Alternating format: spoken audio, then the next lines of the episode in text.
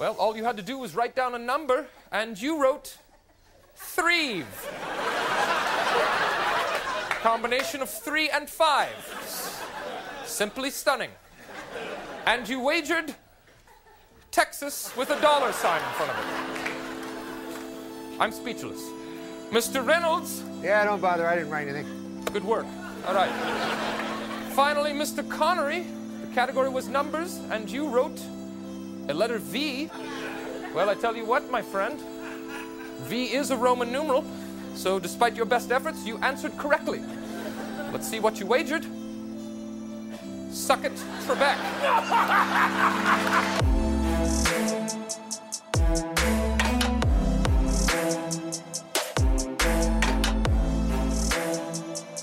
All right, everybody, welcome back to another week of Muskies on Tap.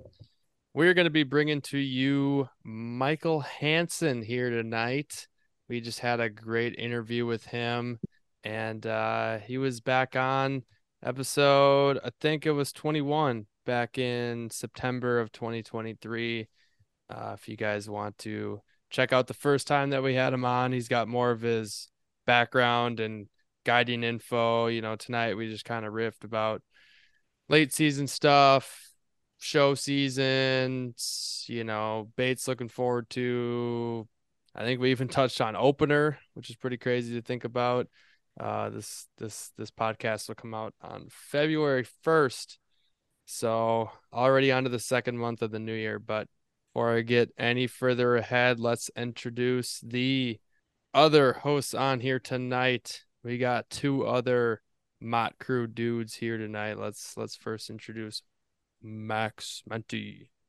Pleasure to be here tonight, Gus. I uh, always uh, enjoy talking to Michael, so hopefully you guys will enjoy that interview. Had a great time riffing with him about some musky fishing. A few pretty uh, pretty interesting topics tonight that we covered. A few nice little uh, little nuggets. Um, I know you know you guys are headed to a road rules seminar on Saturday down in Mosinee, so that'll be good for you guys to link up and put on those presentations. I'm sure they'll go great. So, but I think what I'm most excited about here tonight is to have our uh, have our golden boy back after a nice little hiatus, a little rest week, a bye week, if you will. He was out in the Golden State of California, living it up. Uh, so Brian, how you doing tonight? Back with a nice fresh tan. You're looking good, looking rested. You ready to go tonight? I am fired up to be back. Get out of that gloomy 70 and sunny weather in Cali. You know, I didn't think I would ever go to California, just not a whole lot there piqued my interest. Um, but I will say I was pleasantly surprised. San Diego was very nice. I uh, had a great little trip out there this past weekend. Um, that sun and that heat, man. Suck coming back to that 40 degrees, cloudy, foggy. I mean, it feels like we're a long way from spring, but uh felt good to get some sun for a little bit. But yeah, excited to share this interview with Michael with you guys. Um, you guys got into a little bit of ice fishing this past weekend. What went down there? we were on the Norwegian beach real quick. I don't want to pivot here too quickly. I mean, any long walks, walks on the beach in Cali, fall in love with any long blonde haired gal? Like, what, what was going on out there? Do you have a good time? Yeah, yeah, this is a little business trip. Kept it professional, kept a little profeshy. Uh, Yeah. couldn't take any too long of walks. You know, they probably think I was lost. Um, so yeah, had to uh stay in my lane a little bit, which was fun. It was good. That's good. You didn't get in any fights, any hippies or anything like that. You kept. You sounds like you stay in your lane. No, I keep my distance. Had a kid. Good to hear. Yeah, we were uh, we were on the ice uh, this last weekend. Um, had a great time. Had a big crew out on Saturday and Friday night. Gus, my dad, and I got out um, to do a little bit of fishing too. So it was a good little day and a half. I was happy to make it up there. And um, for whatever reason, Gus, I I don't know what was going on. I think I saw it kind of across the board on Instagram and Facebook and whatever, but felt like a lot of big fish were caught this weekend. Did you do you kind of share that same sentiment? Yeah, I uh I definitely agree. It was finally I mean not finally. I mean the warm weather went from stupid cold to now you know, above freezing, but the warm weather definitely brought a lot of more a lot more people out on the ice. The ice conditions were pretty good, little slushy, uh, plenty for us to bring snowmobiles out. But uh, no, it was it was great. You know, we had the full moon. I think uh, I think some of it might have to do with that, and I think a little bit. Uh, I was actually out a few times, like as it warmed up, or like those first days of warming up, and it wasn't great. So it might have been just like the stable weather, full moon. People were just catching mongo fish, you know, big crappies, big walleyes, big pike. Uh, Max got his PB walleye. Shout out. 20, You just shout out yourself. 27 Gotta inches. do it Whoa. 27 incher, which I mean, there's going to be some people out there like, I've caught a 31 and three quarters. And I mean, Shout out. we ain't, Yeah, shout out to Yeah. those people. we ain't, we ain't walleye guys. So to us, that was uh, incredible for an inland Wisconsin lake. Uh, that same night, we, we took a few walleyes home for a fish fry uh, that we would later do on Sunday with the fam. Uh, didn't quite catch enough for that in total, so we kept a pike. On Saturday, we put a pretty good hurting on quite a few pike max. Uh, we fished a little bit solo, you know, just or not solo, just the two of us before that big crew made it out. Sounds like they uh turned it up a little late the night before. They might have been hurting a little bit in the morning. We, We were saw just them- doing some scouting for them. Yeah, we saw them around somewhere between 11 and 1 p.m. You know, the next day. So, but they showed up. filtering out. They showed up, and uh, we smacked some pike. Our boy, uh, our good pal Trevor, Trevor Barber, he got a beast of a pike, a 39 incher. I mean, it. was- I think we got out. Sh- shout out. We got 39 in the tape, but you know, we're not great tape measurers on the ice with those uh retractable tape measures. So I, I love how Jeremy was like, man, when you guys laid down that tape, I was just praying it wasn't going to hit the 40 inch mark. So I didn't have another thousand dollar taxidermy bill on. yeah, right.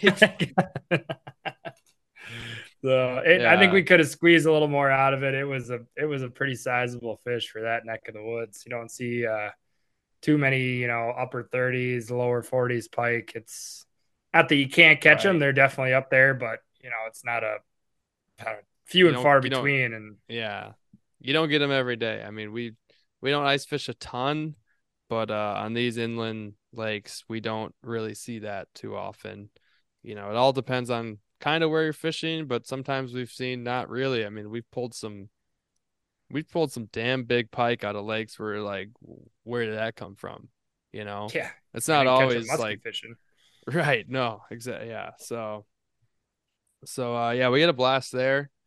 You know, might take a little back seat a little bit. This weather's, I don't think concerning for like horrible, horrible ice conditions, but you know, I'm not, I'm not jonesing to get out really, you know, all the time. You know, that was a great, that was really, that was, that was just a lot of fun to, to, to get some fish on the ice.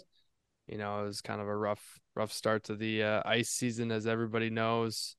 But uh, enough talking about the ice season, fellas. How about it?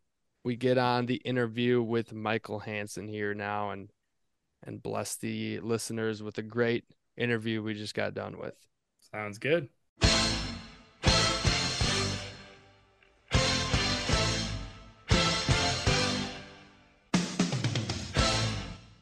All right, guys, here on the line, we got Michael Hanson, who we talked to, I believe it was in September. And if I was doing my homework, I would have looked up the the episode number.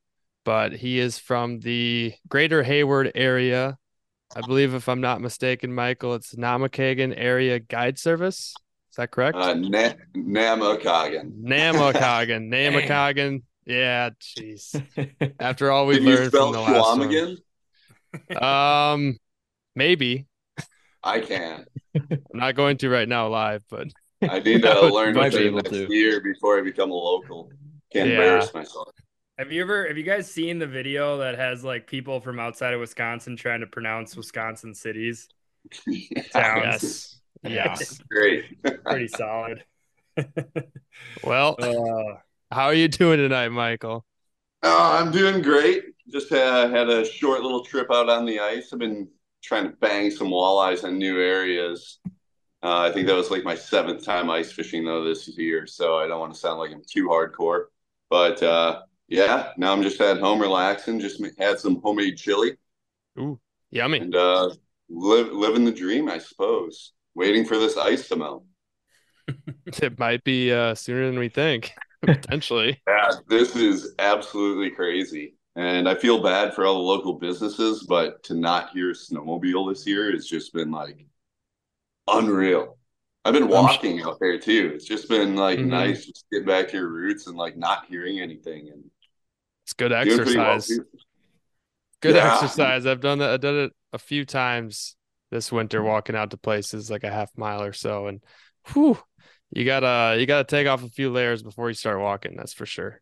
Yeah, it's definitely good for you. For all the standing we do in a boat, I I mean, yeah, we're active, but I don't think we're that active. no, no, we, we we try to think that we are, but you know, um, but anyways, for for people who aren't really ice fishing and stuff, we can do a quick plug, Michael, of the uh, Road Rules event that we're both speaking at and doing a seminar uh, coming up this weekend. This will come out on the February Thursday, I think it's Feb- the, the second or the third. uh, the first, and then the Road Rules event will be on the third, two days later. oh, Saturday. Or yeah, yeah, so yeah. So the the podcast Thursday morning, February first, road road rules event, February third, Saturday. I believe it's ten to four at Sportsman's Repair Shop in Mosinee, Wisconsin. And uh I will be speaking and Michael will be speaking. So I'm looking forward to that. what That'll be, uh, uh, it'll be what's the fun. topics? What are the topics, you guys? What's the topics of your guys' presentations? Max, do you want to lead it off on this one, or Gus? Excuse me. Oh, um, sure. Uh, I am going to do mine on popular. So it's going to be on techniques that you can use with very popular baits. Uh, I'm not going to give it away because it's going to be for the people going to the events, but there's a few very popular baits out there that I use just like anybody else. And I feel there's some techniques and mods, a little bit of mods, not too many in those that can help people put more fish in the boat. And I'll go through anything from what, you know, typical rods and reels they use with them to when and where, like weeds or rocks, deep or shallow, spring, summer, fall. So that's what I'm diving into. Uh, what about you, Michael? Nice. Um, yeah, I'm just uh, like I'm going to talk about maximizing your time out on the water, um, especially in northern Wisconsin. A lot of folks that come up here are like the serious anglers are going to be up here maybe Friday, Saturday, Sunday. Um, yes, you do have people that come up here for weeks at a time, but typically, if you're coming up here at a week of a time and you fish for muskies, you probably are coming up here with your family and you're going to do other things. So, for the limited amount of time that people do get to come up here on a vacation and fish, I want to talk about maximizing your time as much as possible with uh, techniques, baits, presentation, boat control, um, so on and so forth. So, Yeah, that's uh that's fairly important because there's a we got a lot of lakes in northern Wisconsin and some people get a little overwhelmed if they're just coming for two and a half days and they want to get on a Oh. pattern, you know. So getting them on getting them in the right track, I feel like is is really important and just maximizing time. That's that's a big one. I'm looking forward to listening to that one. I'll be there for the whole thing. So Nice, nice. I'm not going to watch your presentation. Oh, okay. Yeah. No, I won't I won't tell you what time it is. I. Wait, No what time way. is yours at again? Is it the first Um, one? I don't even know what time mine's at. I'm Uh, sleeping that's a great question. I'm just kidding. Waste on that information, but uh, but no, and that's what's cool about these events. Like, I don't care how good you think you are at muskie fishing, you learn something new on water absolutely every day. And if you don't, I Mhm. think you're absolutely doing it wrong. And uh, this is just another way to like, I don't know, when you hear three, you know, who I would consider good sticks. You know, Nate Osfar, one hell of a stick. listening to all these guys, and then you can kind of compare, like, oh man, the stuff that I've been doing is kind of like what they've been doing. That's great, you know. That just it makes you think about how good that was and how you can apply it to other areas, or you know, learn something new. So it's definitely fun.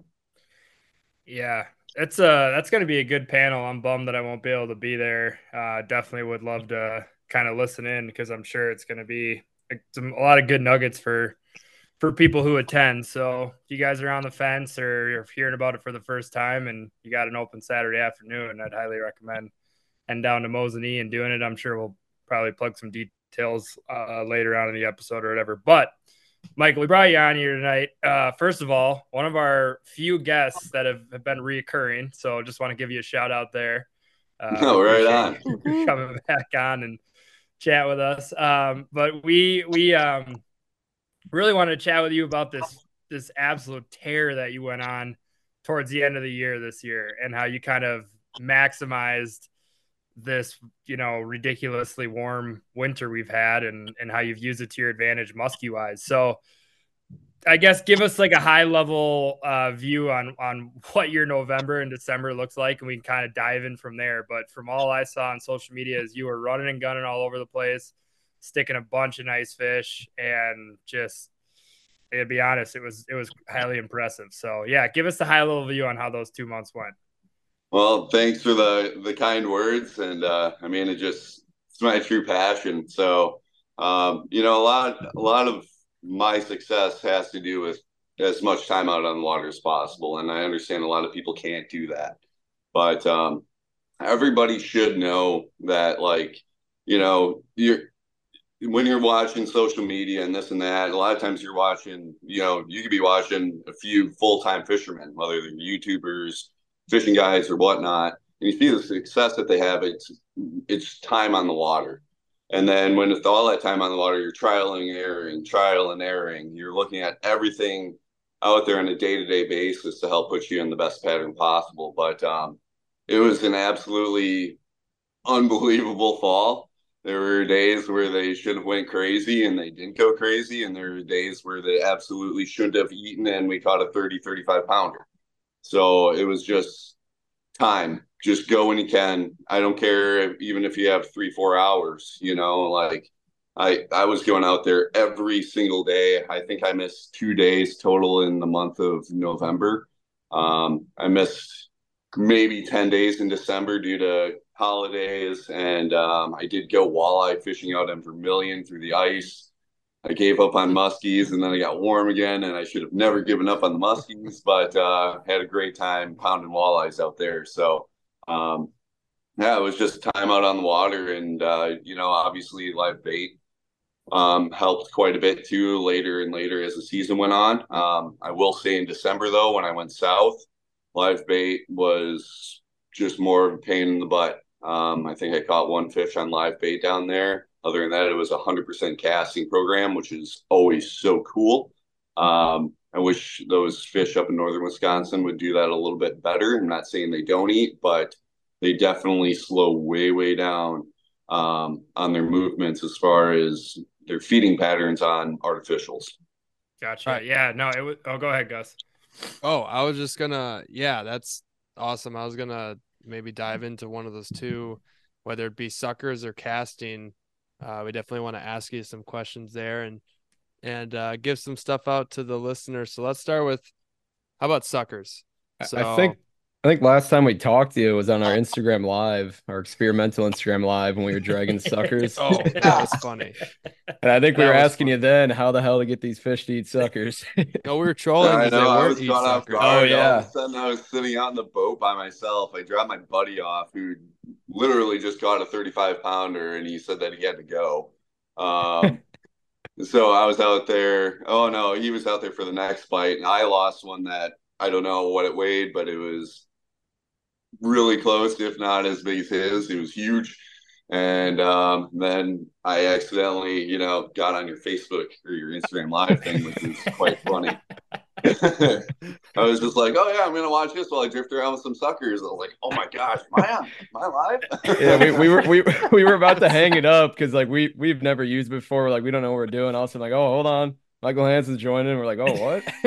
Yeah. I know you could just like join freely. I did not know how it works. Yeah, well, you know, I was there. It was cool. It was a nice little, uh, nice little pickup from where we left off last. So, Certainly. but, um, but yeah, about like the suckers, um, you know, every year it's different. Every day can be different. But the best pattern I had this year was keeping them up a little bit higher than what I normally do, and keeping them moving um, relatively quick. Uh, I had an awesome, multiple awesome batches of suckers this year. Like, I don't think I had any die in my tanks, which is just like a huge W if you were to ask me, because something always goes wrong every year. Um, whether you lose, you know, five suckers throughout the year, or in my case, three years ago, I had a pump turn turn off and I lost 17 in one day. Um, I ran You just got your my- you just got your own aquarium at your crib, or what? What's going on? You're talking Yeah, about I'm. Uh, it was, so we between me and my good buddy, my brother-in-law Robbie, we have two 150 gallon uh, cow tanks, and um, we have a homemade biofilter made out of a 33 gallon uh, garbage. Um, gosh, why can't I say garbage can? Oh. And uh, essentially, you have that water pump in into the biofilter, and the biofilter is nothing but plastic. Um, you can buy bio balls on Amazon. That's an easy way to do it. Otherwise, what I do is I go down to my local marina when they're uh, they have all these scraps from when they winterize boats. You shove that the sheets of plastic in there. You let that run for a couple weeks, and you slowly introduce fish into it, whether it be suckers, pike. A lot of times I'll start off with pike, and um, when they defecate in there, that good bacteria starts to form on the plastic, and it just creates an awesome holding tank for suckers. the only thing that sucks is if a pump shuts off or if it gets really, really cold, and then you're dealing with heaters. And there isn't a heater out on the market that goes below 60, I think it's like 67 degrees. So you have to match the correct amount of water to the outside temperature to your heater to make sure that you're not cooking these suckers overnight. Hmm. It Sounds like is got the most stressful ecosystem. three months of my life. you got you should get into the sucker breeding game. It sounds like you're close. oh my gosh. Yeah. it has to be just like making musky baits. Everybody that makes musky baits doesn't fish anymore. So pick your poison. Yeah. I'm gonna I'm gonna just spend the fifteen dollars like a fool and uh, eat like a peasant for three months. Yeah, it's, it's crazy. The freaking prices of suckers over the last few years has gone up so much. It's it's a tough investment, especially if you're not like getting fish to go on them on a daily basis. It's like you just know that you're going to be 45 bucks in the hole, and you better you better hope to God that it's a big fish that eats one of those. Oh, absolutely. I totally get it. Um, I had a fall run. Honestly, I went zero for seven on suckers. Lost every single sucker. Lost every muskie. Um, I had a string of bad luck in between everybody else hopping in my boat that came in there, which is how I like it, anyways. A lot of times in November and December, it's mainly friends and family that hop in the boat. And as much as I love catching them, um, I'm a fishing guide, so I love seeing anybody that steps foot in my boat catch muskies, which is Yeah. like there's nothing cooler, in my opinion, than uh, watching your your talents help somebody else catch one, guide them. hmm I completely agree there. And uh with the going back on the suckers, you said you're going fast. That kind of intrigued me. Uh do you remember like what speeds you're running? I was running like a minimum of nine tenths of a mile an hour up to like 1.2.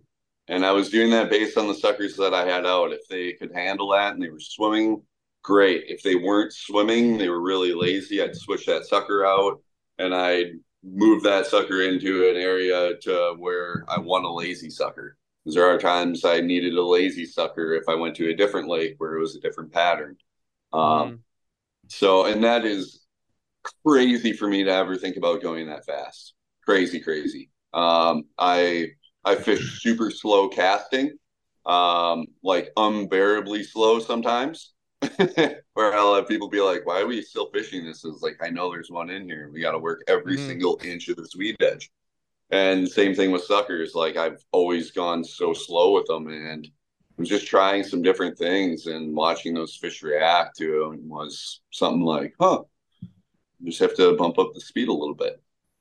But I think said- getting them up off their butts, because most of these fish are hanging down deep anyways. There's very few times where I drive over and see a fish suspended, um, unless you're out in Cisco based water.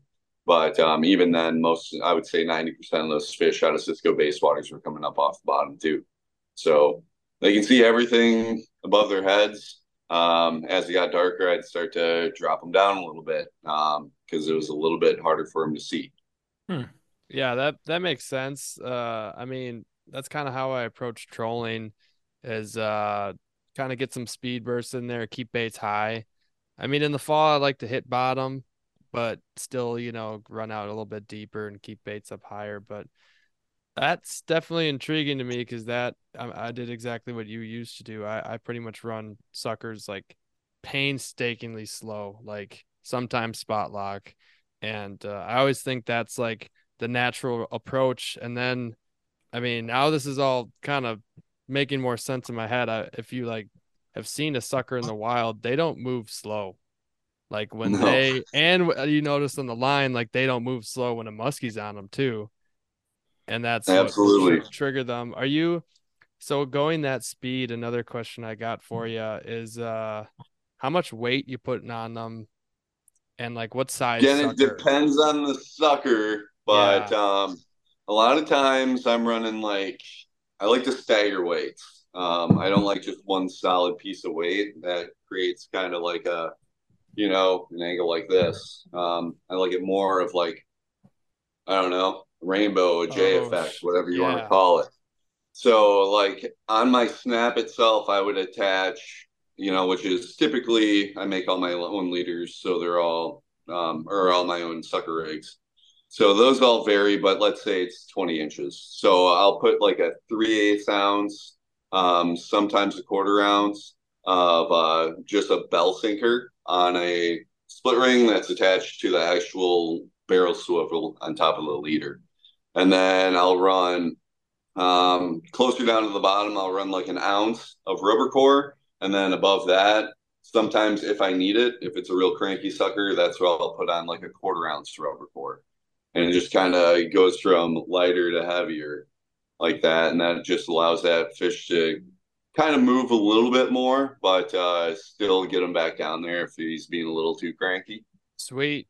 So that is definitely interesting with the uh the sinkers that you put on the rigs because I usually just run like a rubber core to you know half ounce to an ounce or maybe even more, and I usually gauge it on how windy it is. But I think I would probably switch up my pr- approach if I'm running them quick, you know, making that like bow in the line instead of just like a straight like the guy line going straight down and then if you just have like the all the weights in one spot i kind of see what you're saying there that's does that I'll do that a lot with tip ups too. I'll run a lot smaller lead shot up the leader hmm and it kind of gives it that same deal. I feel like when they pull up on that one single anchor point, it just rocket rockets them down in one area. Whereas like when they stop swimming, it'll kind of pull them more gradually. I don't know if that's true or not, but um, yeah that's what I think. I haven't got my uh, my snorkel on and checked it out myself, but Tough that time of year. yeah. i would Uh, be down there Quick question. We'll uh we're I'm excited. We're- We'll dive in tonight a little bit on kind of your uh your winter plans here and and your 2024 season, but I don't want to move off of this this kind of two month stretch here in November and December you had. And for all those, I guess that are listening to this, you know, it might be a good episode to to to kind of replay maybe the beginning of next fall uh, if you're you know going to be embarking on some November and December adventures. But when you're you know so obviously you were running and gunning this fall, you know, were you targeting pretty much? Obviously, you caught some large fish. So were you just targeting? Some of the bigger systems, clear bodies of water, um, or did you kind of continue to mix it up like you usually do, or were you just kind of targeting one specific type of body of water in November and December? You know, um, I would stick on a certain body of water if it was spitting out fish. Okay. And um, there's times where that wouldn't happen, or you know, you'd have action from fish, you know, six, seven days in a row. That's hard to leave. But um, a lot of it too is just checking out new bodies of water, ones that we've casted during the summer, and wanted to always just try it in the fall. You just don't know until you go, and um, it you know don't leave fish to find fish. But if you feel good about a body of water that contains that should, can contain big fish, you're kind of shooting yourself in the foot by not exploring a little bit, you know, not learning something new, um, stepping outside of your comfort zone because, you know, being a muskie fisherman, you're uncomfortable pretty much all the time. Um, but there is a level of comfort that you gather throughout the day that makes you feel good about what you're doing and uh, how you're doing it. But um, yeah, it's I just felt it was just important to move around and uh, go to known bodies of water that can support big fish. Um, I'm not knocking against small fish, but especially November and December, if I don't have clients, um, you know, or if I do have clients and they trust me, you know, I want to go for the biggest, baddest fish if that means that we may get a bite a day.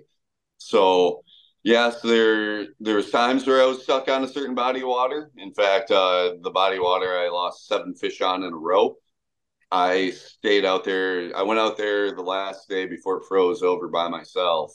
Um, my brother-in-law wanted to go somewhere else. I really wanted to go check that out with him, and uh, and he absolutely pounded them too. By the way, he pounded them, and um, I just had it out for this particular body of water that I just it beat me, and and I have this mentality that I just don't ever want to be beat. So I went out there and what I immediately sent to my buddies after I caught um, my last big fish of the season um, in northern, or my second last big fish out in northern Wisconsin. You know, I, I just texted my buddies immediately, like I defeated the lake, Mhm. like I won, It's a good and feeling. um, it, it's that's just how it felt. Like I went through inch and a half, uh, inch and a half of like solid clear ice that um and it was below freezing all day and i just knew that that was going to freeze up and i caught that fish so late that i was actually like freaking out like "Uh, what if that ice got thicker and i'm just stuck out here? Because like i would have been just so stuck. Um the the launch at that particular lake you have to go through a real windy narrow channel for a long time. But um but yeah i'm kind of getting off topic here it's yeah, just going out and exploring new waters is what's made me who I am already today. And I'm not going to stop driving to new bodies of water, even though I'm on fish. If I'm not getting paid um, to take people out fishing, I'm going to go learn something.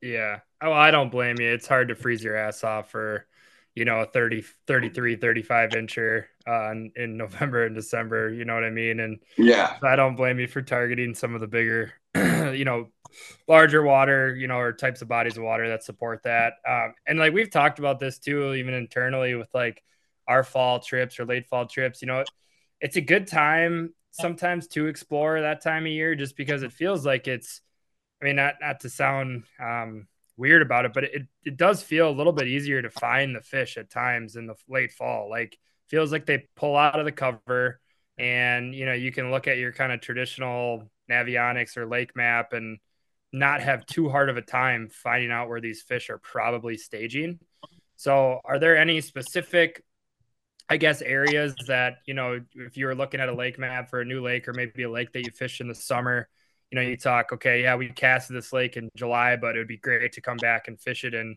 November, you know, what what about that lake made you want to kind of come back or what are some of the areas that you're looking for late season that would I guess set up well for a November or December bite?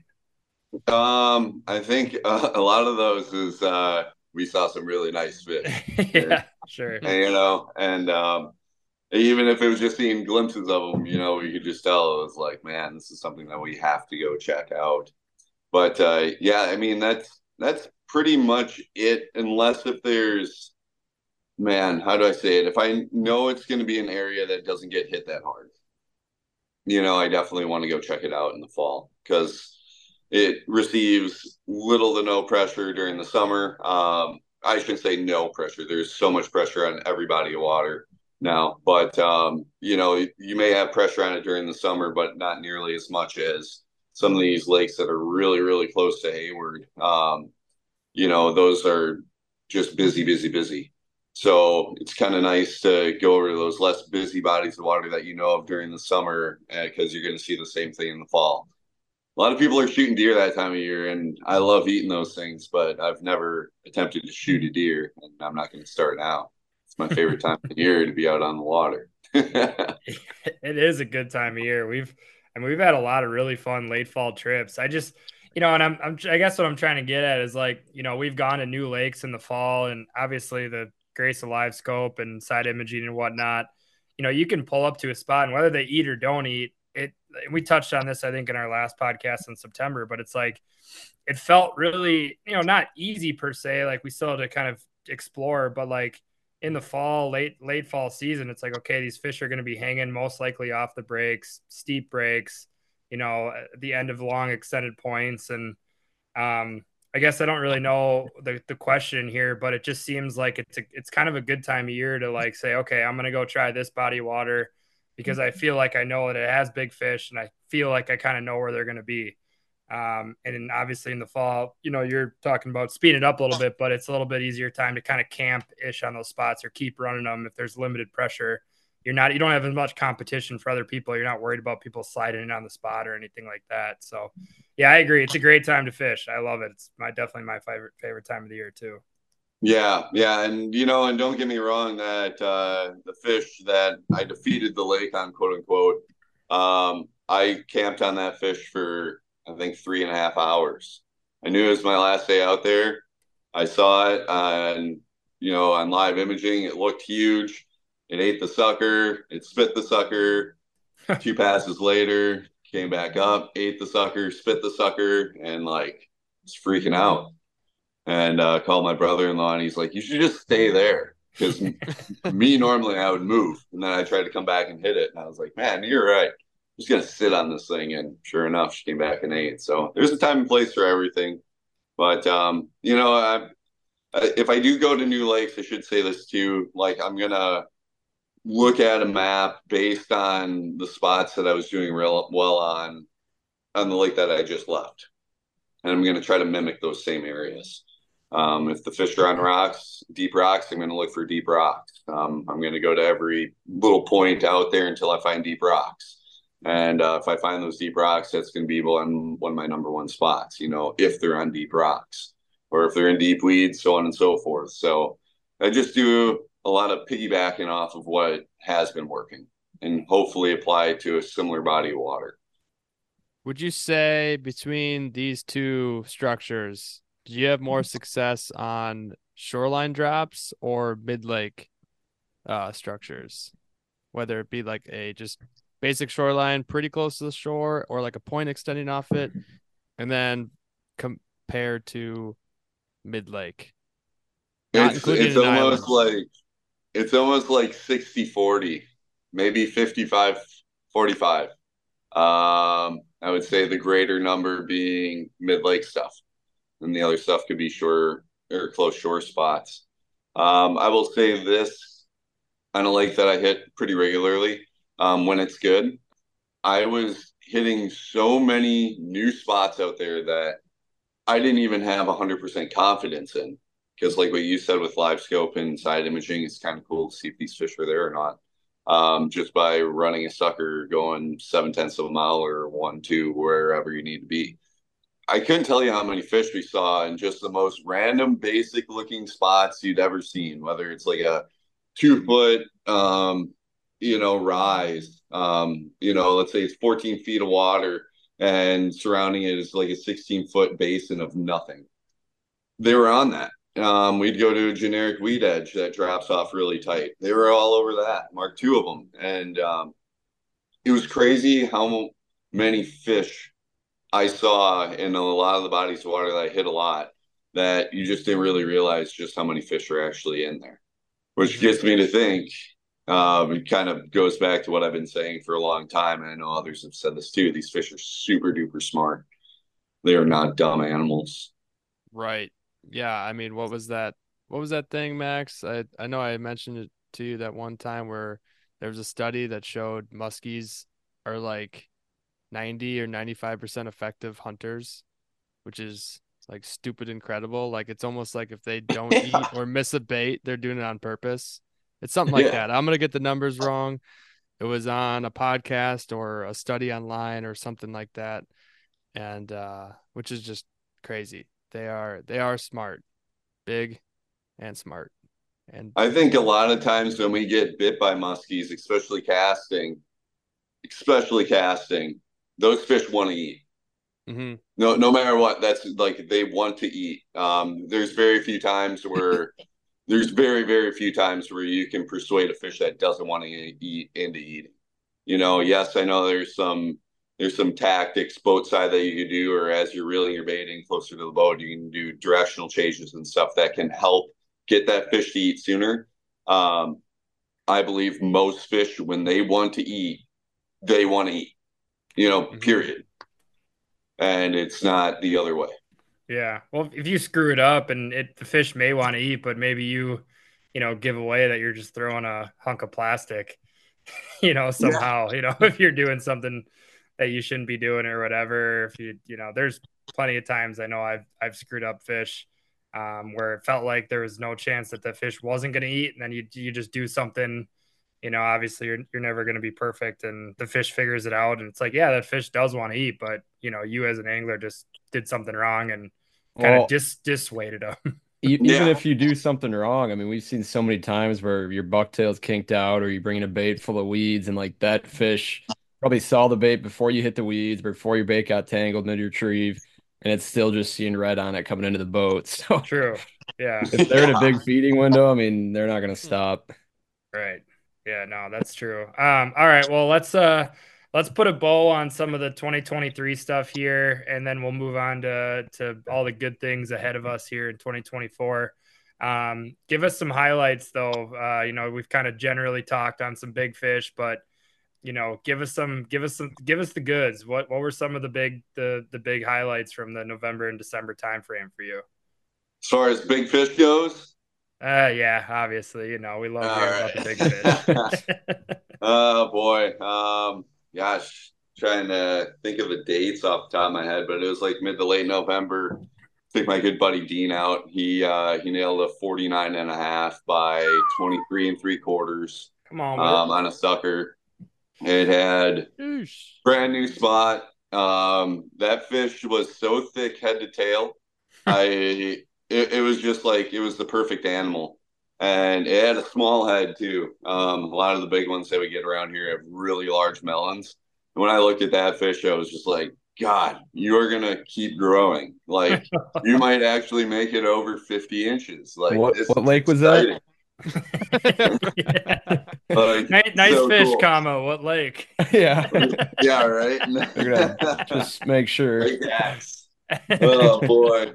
And then uh yeah, later that day I lost a big one. Um and then the next day I was telling my buddy Dean, I was like, we gotta get your girlfriend out here because everybody's gotta catch a big muskie. You know, or everybody's gotta catch a muskie. This girl has never been out muskie fishing before a day in her life. And uh she nails a 49 and a quarter by 23 and a half. Um Dude. so it was just it was incredible for those two to each have a giant. Uh, my buddy Dean actually told his girlfriend before they went out that if she caught a bigger one than he did the day beforehand, she was going to buy a mount for him. And uh, man, I'm sorry, Rick, you just missed out by a quarter of an inch. Otherwise, that puppy was coming to you. but um, yeah, that was cool. Um, and then my last two days in northern Wisconsin, um, I was lucky enough to catch a pair of 49 and changes. Um, both of them were really thick. I believe one of them was like 23 and three quarters. The other one um, was like 22 and a half. But um, it was back to back days. Um, got to touch a couple beauties, one out of dark water, one out of clear water. Uh, my brother in law did catch a 50 incher out of my boat this year on a sucker, which was really cool. But um, the amount of 48 to 49 inches this year was just unbelievable. Yeah, it didn't hit that stupid 50 inch number, but um, I, every time I looked at those things, I was like, man, if it ain't 50, it's so close. And I don't even give a rat's ass because that thing looks so flipping cool. Um, Yeah. Man, I just remember just getting so excited. I Yeah. almost I think- threw up a lot this fall. Yeah. A lot of dry heaving. a lot Yeah, of pacing around, doing circles in the boat. Like it was a lot of fun. So hope to do that every year. You know, that's what we strive to do. But everyone that does enter the boat, it's always a blessing. And um, just look for the next one. Yeah, I'll. Uh, I guess I'll leave it with this. I mean, the the one thing I do truly love about sucker fishing, and I know some people, you know, have mixed thoughts on it, but you know, we're out there for the enjoyment, and there's nothing more fun than when you're just whether you're talking with your buddies or your cast or whatever, you're sitting on the boat, and all of a sudden that clicker starts to go. And you know, if you don't see the fish or whatever on any electronics, like it just kind of comes out of nowhere, and you got no idea what's on the other end of that line. You know, it could be a 34 inch pike and it could be the biggest fish of your year you know at that time of year you just you don't really know what's about to happen and Yes. just go and you lay down you lay the wood on that thing and you hope to god that it's you know you fish Dude, it's the best and- feeling in the world. It's Yeah. great. I Yeah. mean, yeah, like what you know, catching them casting is always going to be my favorite, but I can't t- I can't say that trolling live bait is a very close second third. I mean, they're right there because like Yeah. like what you said, your heart just goes bananas when you hear that clicker go off. It's kind of like me seeing a tip up flag, even after all these years. You see that flag go off, and your heart's just racing. It's like, oh, is it a walleye or is it a, or is it a pike? You know, Yeah, you but just- either or. you don't know and you know especially when you set the rod on a sucker fish and like you jerk back forward you're like oh yeah this is a good one you know it's, Oh gosh, it's- dude, that one that Paula caught, my buddy's girlfriend. Like, I have a picture of this rod doubled over. Uh, you can barely see it because we're in the way of it, but you can like see the reel pointed up at eleven o'clock, and this rod is six o'clock. It was the most unbelievable thing I've ever seen. Her heels come up off the ground, and I just lost it. I was losing my marbles. It's the only time I think I've ever pulled up a trolling motor on a fish. oh wow Um, It was a total ass kicker. Yeah, they they fight in that that uh, colder water too. Like I, I think they can really start fucking If pulling you- you around a little bit. I feel like if they you can, don't, you know, and I'm I'm pretty guilty. If you've ever seen me set the hook on a sucker, I'm pretty greedy. I set the hook and I reel like a freaking raped ape. Um, Mhm. I feel like the longer they're on there, obviously the they can come off. Um, I like seeing these things. I don't get to catch a whole lot of them throughout the year, um, especially sucker fishing. So, um, you know, I want those things in the boat. So I I reef them in. It's pretty bad. I just Uh, manhandle them. But I agree with that. Honestly, I I tell everyone to just start reeling immediately. You know that drag's locked. You start reeling. You never know. Even if you just have the hardest hook set ever, locked drag, there's a chance that fish is locked down so hard on that sucker it still didn't get hooks, and you can Oh, bring it dude. in and it's thrashing. Oh. And I know, yeah, I'm sure you're you already know, and you could still bag it right there, and that's why what Max is saying. It's like I feel like when these fish come up on their initial head shakes on top of the water, you can land them quick. But if you don't land them there, then they go right back down, and then it's really hard to bring them back up. Yes, yes. uh, when you're by yourself, which I was a couple times this year and had some big ones on, then you're at the mercy of it and you're just praying the entire time. You're losing it. You're excited. You're scared. You're sad. You're happy again. It's just like it's so. It's such a crazy whirlwind of emotions, but um, yeah, you gotta you gotta net this thing now by yourself, and that's never easy. So you gotta gotta be cool. Um, Yeah. One tip I'll give people that fish by themselves, because there are people that fish by themselves, and that's important too, because I feel like you learn a lot there. But um, take your time. So many people grab that stupid net, like, and then they, and they like that's the first thing that they'll grab, and then you watch them set it down. And Then they'll grab it again, and they'll set it down. It's like get control of the fish, then grab the net. Mhm. Oh yeah. All right. So, um, good uh good little recap there. I was glad to talk to you about that because like I said, we followed the escapade along social media when you did, you know, did post stuff. I was always like, God, dude, freaking Michael's out again today. That's so Yeah. awesome. Guys just fucking laying it, laying it, uh, putting putting the pedal on the floor. So that was Oh, awesome. yeah. Gus and I got out a decent bit. I know Gus obviously was hitting it really hard this fall as well, and you know we we w- I went up to to uh, the to I guess the cabin or you know where Gus lives to um, do some ice fishing over Christmas, and we touched on it on the one of our podcasts. But like we were out trying to catch walleye for dinner, and like it was pouring rain. It was like 41 degrees. There's holes starting to form in the ice that we didn't drill. So we're like, well, screw this. Like, we're not going to risk our lives for some 13 inch walleye. yeah. And uh, we called up our buddy who had his boat, you know, not uh, winterized yet and ended up getting a few extra bonus days in uh, end of December and, you know, ended up Heck catching yeah. some fish and it was a blast. Um, but uh, I know that you touched um, a little bit last time we talked to you in September that you do a trip. I think it's uh, down to down to Tennessee with your buddy Willen. Are you doing that again this uh, this winter? Uh, I haven't made any plans to, but most of the time, um, when I do go anywhere, um, anywhere, um, it's so last minute where Mhm. like we'll just all of a sudden be talking, like, I don't know, Will and I talk almost once a day now. Um, sometimes, you know, once every couple days or whatnot, but all of a sudden it'll be like, yeah, I'm not busy. Weather looks good. Come on down. And I'll check to see what I got going on, which a lot of times right now isn't much.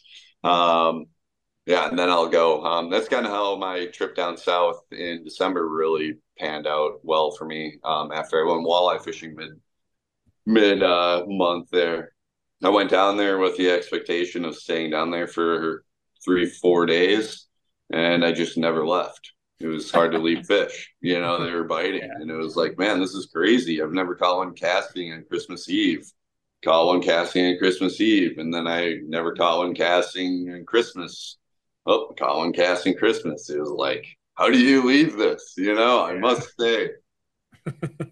I lost an absolute tanker on the 30th. That sucked. Oh. And I was casting a blunt nose glider down in southern Wisconsin with a good friend of mine. And that was, it was a beefcake. It was a nice one. Wish I could have had that one back, but it was a Any- killer, any- killer glider bite. any guesstimates on what that one was going to go? You think? 47, 48. It was Okay, uh yeah. it was a big one, and that one absolutely kicked my butt. And the bites in December, gosh, they made me want to throw up. Like you'd you'd be working your glide bait back, and you'd be like, "Oh man, I hit bottom or I hit wood," because I was working these things super duper deep, like eight to twelve feet down, um, really slow. And all of a sudden, you'd pull back, and you'd just be like, "Oh man, I'm snagged," and you'd be pulling on it, and there'd be nothing nothing, nothing. And then you like reel down and you you know you pull back into it and you're like, holy piss, there's Yeah. a muskie there, and that muskie is doing nothing for the most part. Most of them came in just like two or three head shakes and just swam right at the boat. That's how cold the water was. Yeah. That's great. I know I did not I didn't catch one casting in December, but uh, I think it was November 30th I was out. It was my it's my latest casting fish ever. I let a tube sink to the bottom. I gave two pops and then I thought I got snagged because we were casting out a point with cribs on it. And I slackline pop three, maybe four times and just went pop, pop, pop. And I'm like, oh shit, there's a fish there. like it took it wasn't it wasn't big, but it was just like it must have just grabbed the tube and just sat there. And I'm just sitting there reefing on it like, dang it, get off that freaking crib and like, oh, it's moving. Oh, boy. About Man, that thing's trigger. not gonna bite a lure for like the next 15 years. You got four hook sets at one time. it was pretty Still funny. concussed. It was funny. Oh. Oh. So the gliders were good, huh? Did you use big Yeah, gliders or small gliders? small. I was using the blunt nose glider. Uh, Chaos makes that. It's not a big glider. I think it's like five and three quarter, maybe six inches. Little squirrely tail on the end, but um, it's a heavier glider. Um, like I said, I was working that thing really slow, and that thing was coming in anywhere from eight to twelve feet down, and I had to get it down to their level that time of year. Um, just like I said, that water was freezing, it opened, it was freezing, it was open. Like typically when those lakes freeze over, you know, our systems bodies water, I should say, it's very hard if it does open back up to get those fish to eat again. It just it's like the light switch finally turns off. Um, not saying they don't eat, but it's like a total difference from when they were chowing right before the end of season to you know whenever that lake opens back up. Um, my brother-in-law did defeat that though this year. He got 48 and a half in the Hayward area on gosh, December 27th. That is flipping wild. Yeah, flipping wild. That's insane. I don't I'm deeming that the biggest targeted muskie caught in northern Wisconsin. Right. Cause yeah, you know, out, with the new rule change. Yeah, like nobody else has been fishing for him. Um, right. no nobody's fished for him that late. What was the day I lost my big one on Gus? Was that what? What day was that? Was that seventh? Because we fished the twenty sixth and twenty seventh. Yeah, that was late too. So that was on the same day that Robbie caught one. I caught a forty five that day in southern Wisconsin. Okay. Yeah. Wow. Did you know? Did you notice? Uh, real quick, I guess we'll we'll we'll dive back into actual muskie catches here recently. Um, did you notice that we we did we did when we were fishing in December, the bite windows were absurdly tight. Like so when we went out and we actually we had a uh, we had a two fish day, but it was four bites, and two of the fish came like literally one of them was casting and we just had gotten done like doing we had suckers going behind the back of the boat. And like we had just we just caught one casting did the whole pictures release whatever. And it was like within i don't know what gus four or five minutes yeah that one was like five off, minutes yeah and then caught it and and then all of a sudden so we had two fish in the boat in like a span of six minutes. We're like oh this is insane. It was like i think december 26th or whatever it was. We were freaking out and um you know hours go by, nothing, nothing, nothing. And then we're just out in this like very unassuming like part of the lake. And all of a sudden one fish like sharks on our buddy's glider. And he had it hooked for like, you know, I don't know, maybe 10, 15 seconds and got off or whatever, maybe five seconds and got off. And then like as we're talking about it, like that fish, like I don't know how the hell he got off. Like it was hooked well. Our other buddy's like not paying attention and boom, he gets slammed on his crankbait. and oh, uh, and those were our two bite windows of that day. Like it wasn't moon related or anything really. It was just like it felt like you know no matter where you were in the lake, as long as the fish were obviously around, like those are the only two times that they were going to eat. And then the day at the next day that we fished, it was like high bright skies, kind of high pressure, low wind. You know, we kind of felt like there was a big, I think it was either a moonset or something like that was happening, correlating with sunset. And we're like, we probably won't get a bite until like right at this like tip of this major. And sure as shit, like we were around fish the whole time. We saw them on our electronics all day. None of them were even moving. Like they wouldn't even entertain the idea of coming up and eating a sucker or like looking at a bait. And it was like right when that moon phase kind of hit it, hit its like peak. Sun dips below the trees, like the fish just fires off the bottom and annihilates the sucker. Oh, and cool. unfortunately, we you know missed that one due to some uh, equipment failure. But uh, yeah, it was. Uh, oh, it was that like, when the rod broke? well, yeah, we were bamboo rod. Shout out, shout out, Jared. We... Something that should be above your door. yeah, was, nice uh, light on it. No, that was, was a. Uh, he caught like a mid. I think he caught like a low to mid, if I'm not mistaken. 40s Tiger, like a couple weeks prior, like late November and maybe yeah, that was two. it. That's all she had left in her. One more nice tiger. I, dude, I guess that's why. that's badass, though.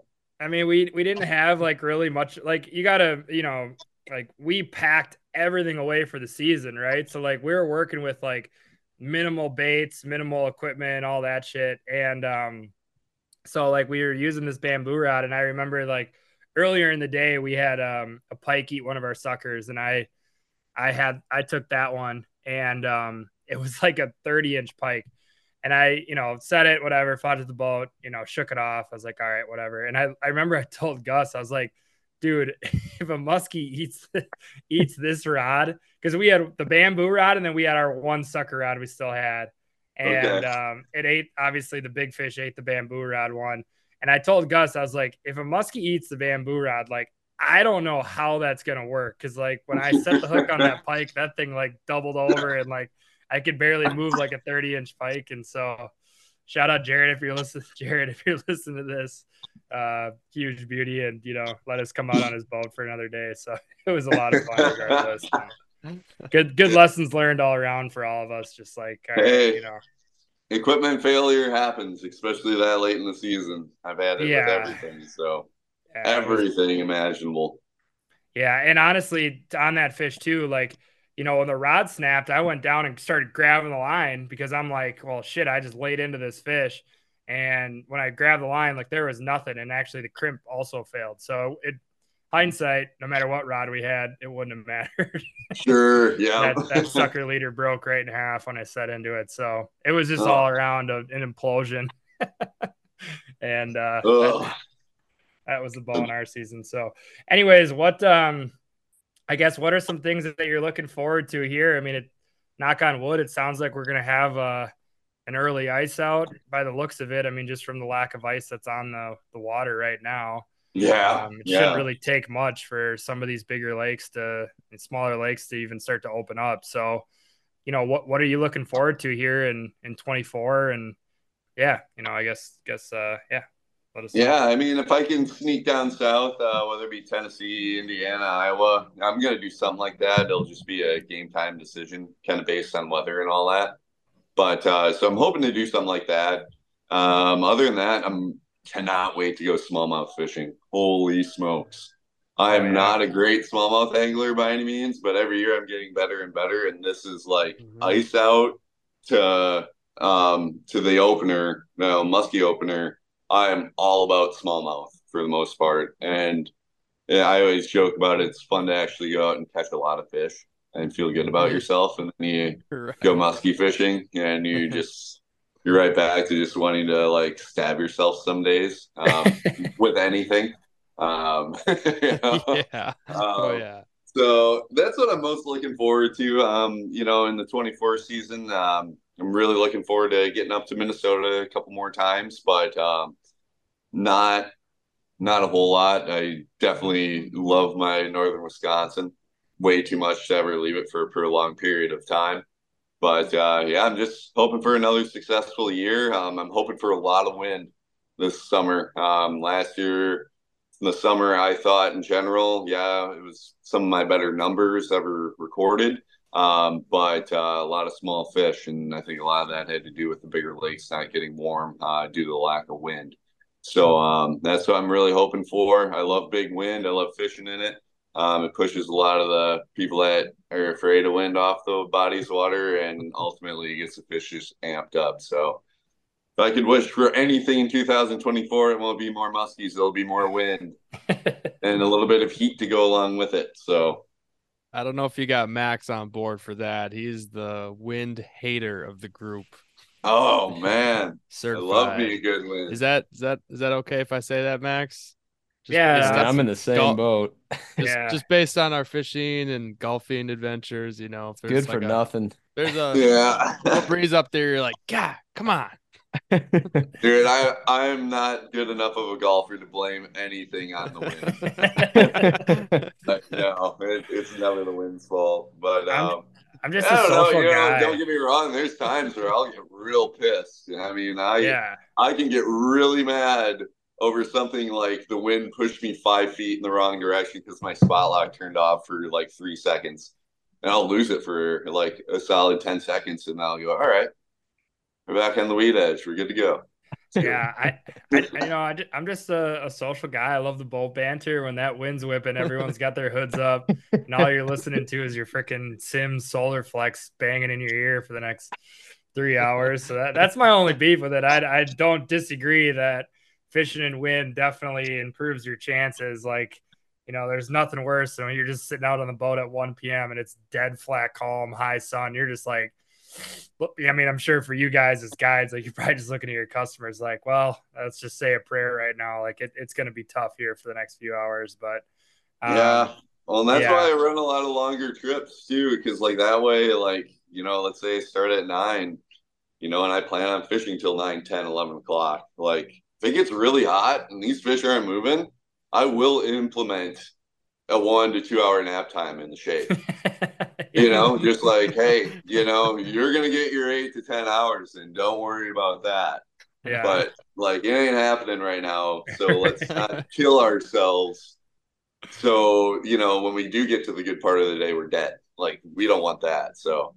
Add Uh, a- I think on the website I'm gonna add a segment or something for uh full day, like big full day trips, two hour nap optional added added in there. yeah, uh, don't say lunch. optional because and then and then it's up to them. You have to say like based on the captain's decisions, a two-hour nap period may be implemented. Mandatory post sleep lunch. Post lunch. Yeah, that's funny, man. Yeah, no, that smallmouth stuff's fun. We got into that last year. Gus can probably touch on more of that, but uh, yeah, those those fish, like they're and they can put up a good fight, and they're uh, they're they're beautiful. And the Northwoods of Wisconsin definitely has some lakes that hold some some dynamite smallmouth fishing. It's it's a good way to kind of bridge the gap and ease back into the the muskie season a little bit. It's just fun, you know, just to mix it up. I honestly, I, I, I mean this. If I chase muskies 12 months out of the year, I know there's a very few amount of people that actually do that, and hats off to them. Couldn't do it, you know. Yeah. I can, I can handle the extended seasons that I've been putting myself through. You know, seven month season, um, whatever. You know, sometimes a little bit more, but need to take a break too or at least a guy like me. I need a little bit of a reset time and uh, go catch some either giant bluegills or giant uh, smallmouth. I love doing that. So Yeah, I, I think you earned some rest this winter from from what it sounds like. And um, are, are you going to be? Uh, I know obviously you guys are talking at the Road Rules event here next weekend, but this this weekend I should say. Um, are you going to be uh, doing any show stuff this year? Uh, going to them, speaking at any of them, any other I guess engagements like that? yeah, yeah. So um, I did a lot of seminars already this uh, this new year, which has been great. But um, I got another seminar coming up next weekend on Saturday at Bill's Muskie Club. No, it's not on Saturday. Oh my gosh, I should have I should know this stuff while promoting it. But Yeah, um, right. I'll, I'll look it up later. It's uh, so yeah, I got one coming up at Bill's Muskie Club in February. Um, and then I'll be at the Milwaukee show. I'm not speaking at the Milwaukee show, but um, just going there, working at the Chaos booth, and uh, you know, helping them out, walking people to Thorne Brothers or wherever. Um, just answering any and all questions. I just love going to those things. And then I got the gosh, the Wisconsin Fishing Expo. I'll be speaking at that. I believe I'm on on Saturday, and I'll be working that show as well in the Chaos booth. And then I have the Capital City Muskie School going on um, later on in March. Then followed by Lake Superior uh, Muskies Inc. I'm speaking up there uh, first weekend in April. So I got a lot, a lot of my plate coming up here. Um, Nice. At least a lot of muskies um, during uh, muskieless time of the year. It's kind of fun to chat with them. So you know, chat about them, I should say. Keeps you always thinking about them. You know, make sure the muskies know that you're still thinking about them, even though it's Um, January and February and March. Gus, I'm always thinking about them. yeah, I'm You sure know? they do too, and they're probably freaking. That's why they hide behind rocks and cribs and weeds because they're like, "Oh shit, Michael's in town." oh, there's no time to miss ex girlfriends, but there's plenty of time to miss muskies. Um, amen. So I think I don't know if our if our if Brian's mic's on mute or not, but I'm gonna ask this question for him because I know he's he's curious. But are you uh you lining up any baits here for Dude, I was just gonna ask that. seeing at the show? Anything catching your eye? yeah, you go ahead, Brian. Line it up. Oh yeah, yeah. Any new baits this year or new colors? Uh, Quad Dawg guy or not? Oh boy, yeah. I don't know about the Quad Dawg. I'm gonna stick with my Medussas. Um, Just just I real think- quick, Brian's got a picture of a Quad Dawg above his bed on his ceiling. So yeah. he can't wait. He's been counting down the days until he gets Oh my that thing in the gosh. that one extra tail, he just needed it so bad. yep.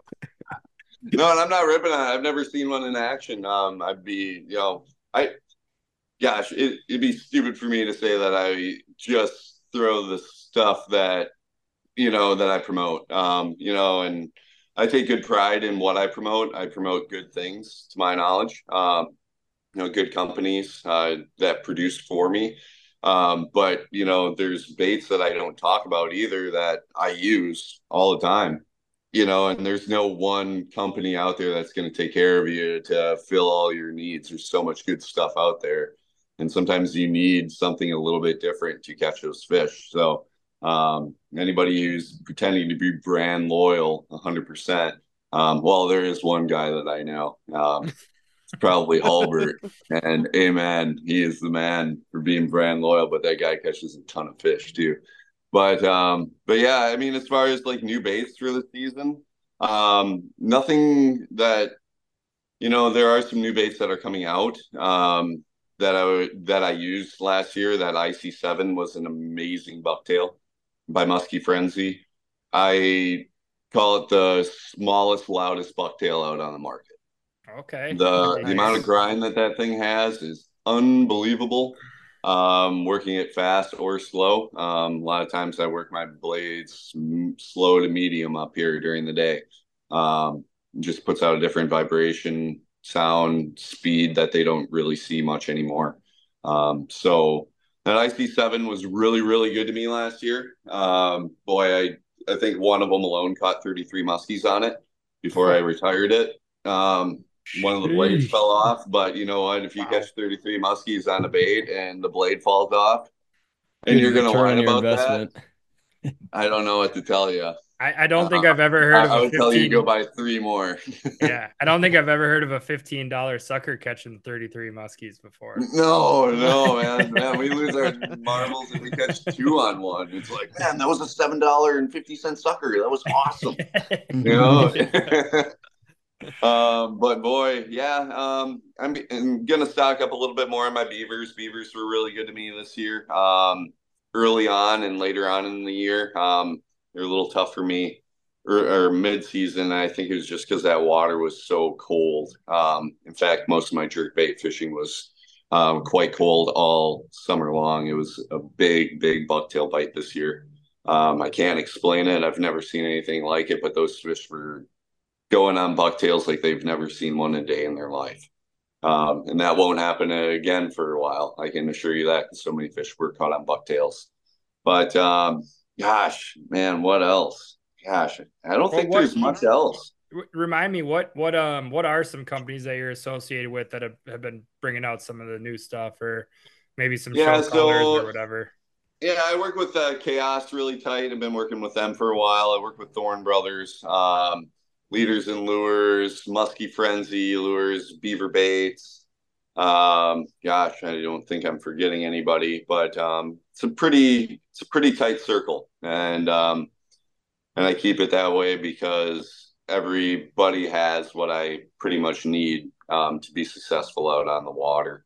But um, one thing that I did talk about earlier that I should highlight the blunt nose glider. Um, I probably threw a glide bait more in the month of December than I did the past 10 years combined.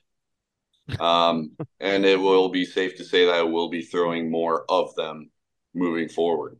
Um, another another glide bait uh, that, gosh, if you're going to the Wisconsin Muskie Expo, you got to go chat with Tom Tom Harrison.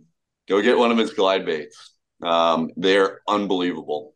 I've never Okay. seen a glide bait that you could work so unbelievably slow and has a perfect wobble on the drop. You can drop that thing into cabbage, um, into timber, you name it. Um, just sticky situations where you really can't get a whole lot of baits. Um, there, those will not last very long. There's a big cult following with his baits, and I don't know how much longer Tom's planning on making them. He's uh, he's a very tough, tough man. Um, he says that he's not going to do it for much longer, but uh, I know he enjoys doing it. So take a peek at those. They're unbelievable baits, and you'll see those at the Wisconsin Muskie Expo. Are those the uh, Tom Super Glides, if I'm not mistaken? Correct. Yes, okay. sir. I saw them Mhm. last year. I didn't pull the trigger, but that's that's They're yeah, they're they're unbelievable. And like I said, it may it may be something that's not out on the market for too much longer. So kind of treat it that way. Um, you know, Tom's a, a new a new friend to me, but um, when we met one another and hung out when fishing a couple times in December, it's like we've been friends for 15 years. Um, you know, him and his wife were just fantastic. They let me into their house. They fed me. They made me lunch. You know, they made me breakfast and dinner. It was just, you know, it was just wild, and uh, that's why I love this sport. To keep everything a little tight niche, uh, you know, tight, uh, tight group. But um, you know, the people that I hang out with, the companies I work for, it's because there's some of the best out there, and I love working with them and hanging out with them. That's sweet. Yeah, and I know the the Wausau, the Wausau show, the Wisconsin Muskie Expo. That's pretty. That's kind of what it's about. Is a lot of smaller bait manufacturers that make small batch. Maybe you only find them during this particular show, and I think that's why it gets. I'd say a pretty good amount of traction, a good amount of foot traffic. It uh, really does. It's like a that show itself is kind of like a little cult following. Um, yeah see a lot of the same faces there year after year, but it, it's filled. Um, there's a lot of people in that in that show, you know, and it's not a mm-hmm. giant show by any means, but it's not small either. But you get to see some really cool stuff that people just put so much time and effort into building. You know, mm-hmm. I'm not saying everybody there makes the best thing out there, but there are a lot of people that are extremely dedicated to the craft of making musky lures and they're very proud of it. And there's a lot of those guys that wouldn't sell that stuff if they didn't truly believe in it. You're not there to make a buck. Let's yeah. put it that way. I mean, it's even just like our buddy Nick. I Gus, you can talk on that a little bit, but I, I don't know if he's sold at shows before, but like there's so many hidden gem bait makers of these guys that make small batch stuff that really take their time and and do some amazing stuff that you know, I mean, if you're trying to differentiate yourself in the musky world, like we're talking about fishing on some of these pressured waters, like what better way to do that than buy from somebody who only makes, you know, maybe a couple hundred baits a year? There's just not going to be that many people throwing that stuff. So, like you're talking about this glide bait, like I'm sold now. I'm definitely picking up, you know, one of those glide baits, and um, there'll probably be a few others. But yeah, Gus, if you want to touch on it, like our buddy Nick at all. I mean, those are some incredible crankbaits and paint jobs that you just don't, mm-hmm. don't really see, you know, yeah, he's mass he's, produced because it can't be. Right. Yeah. Cause he's a, he's a one man show. I mean, he's been doing it for quite some time. I, I, I could be wrong, but I think this is probably his first time like bringing baits to a show ever. Uh, he's had them, sh- he's had them sh- sold at shops in town here in Eagle River, but, um, he's, I mean, we just got to ice fish with ice fish with him the other day, but during the week, man, I talked to him on the phone here and there, and and uh, every time I could just like hear him sanding in the background, like every day. Yeah.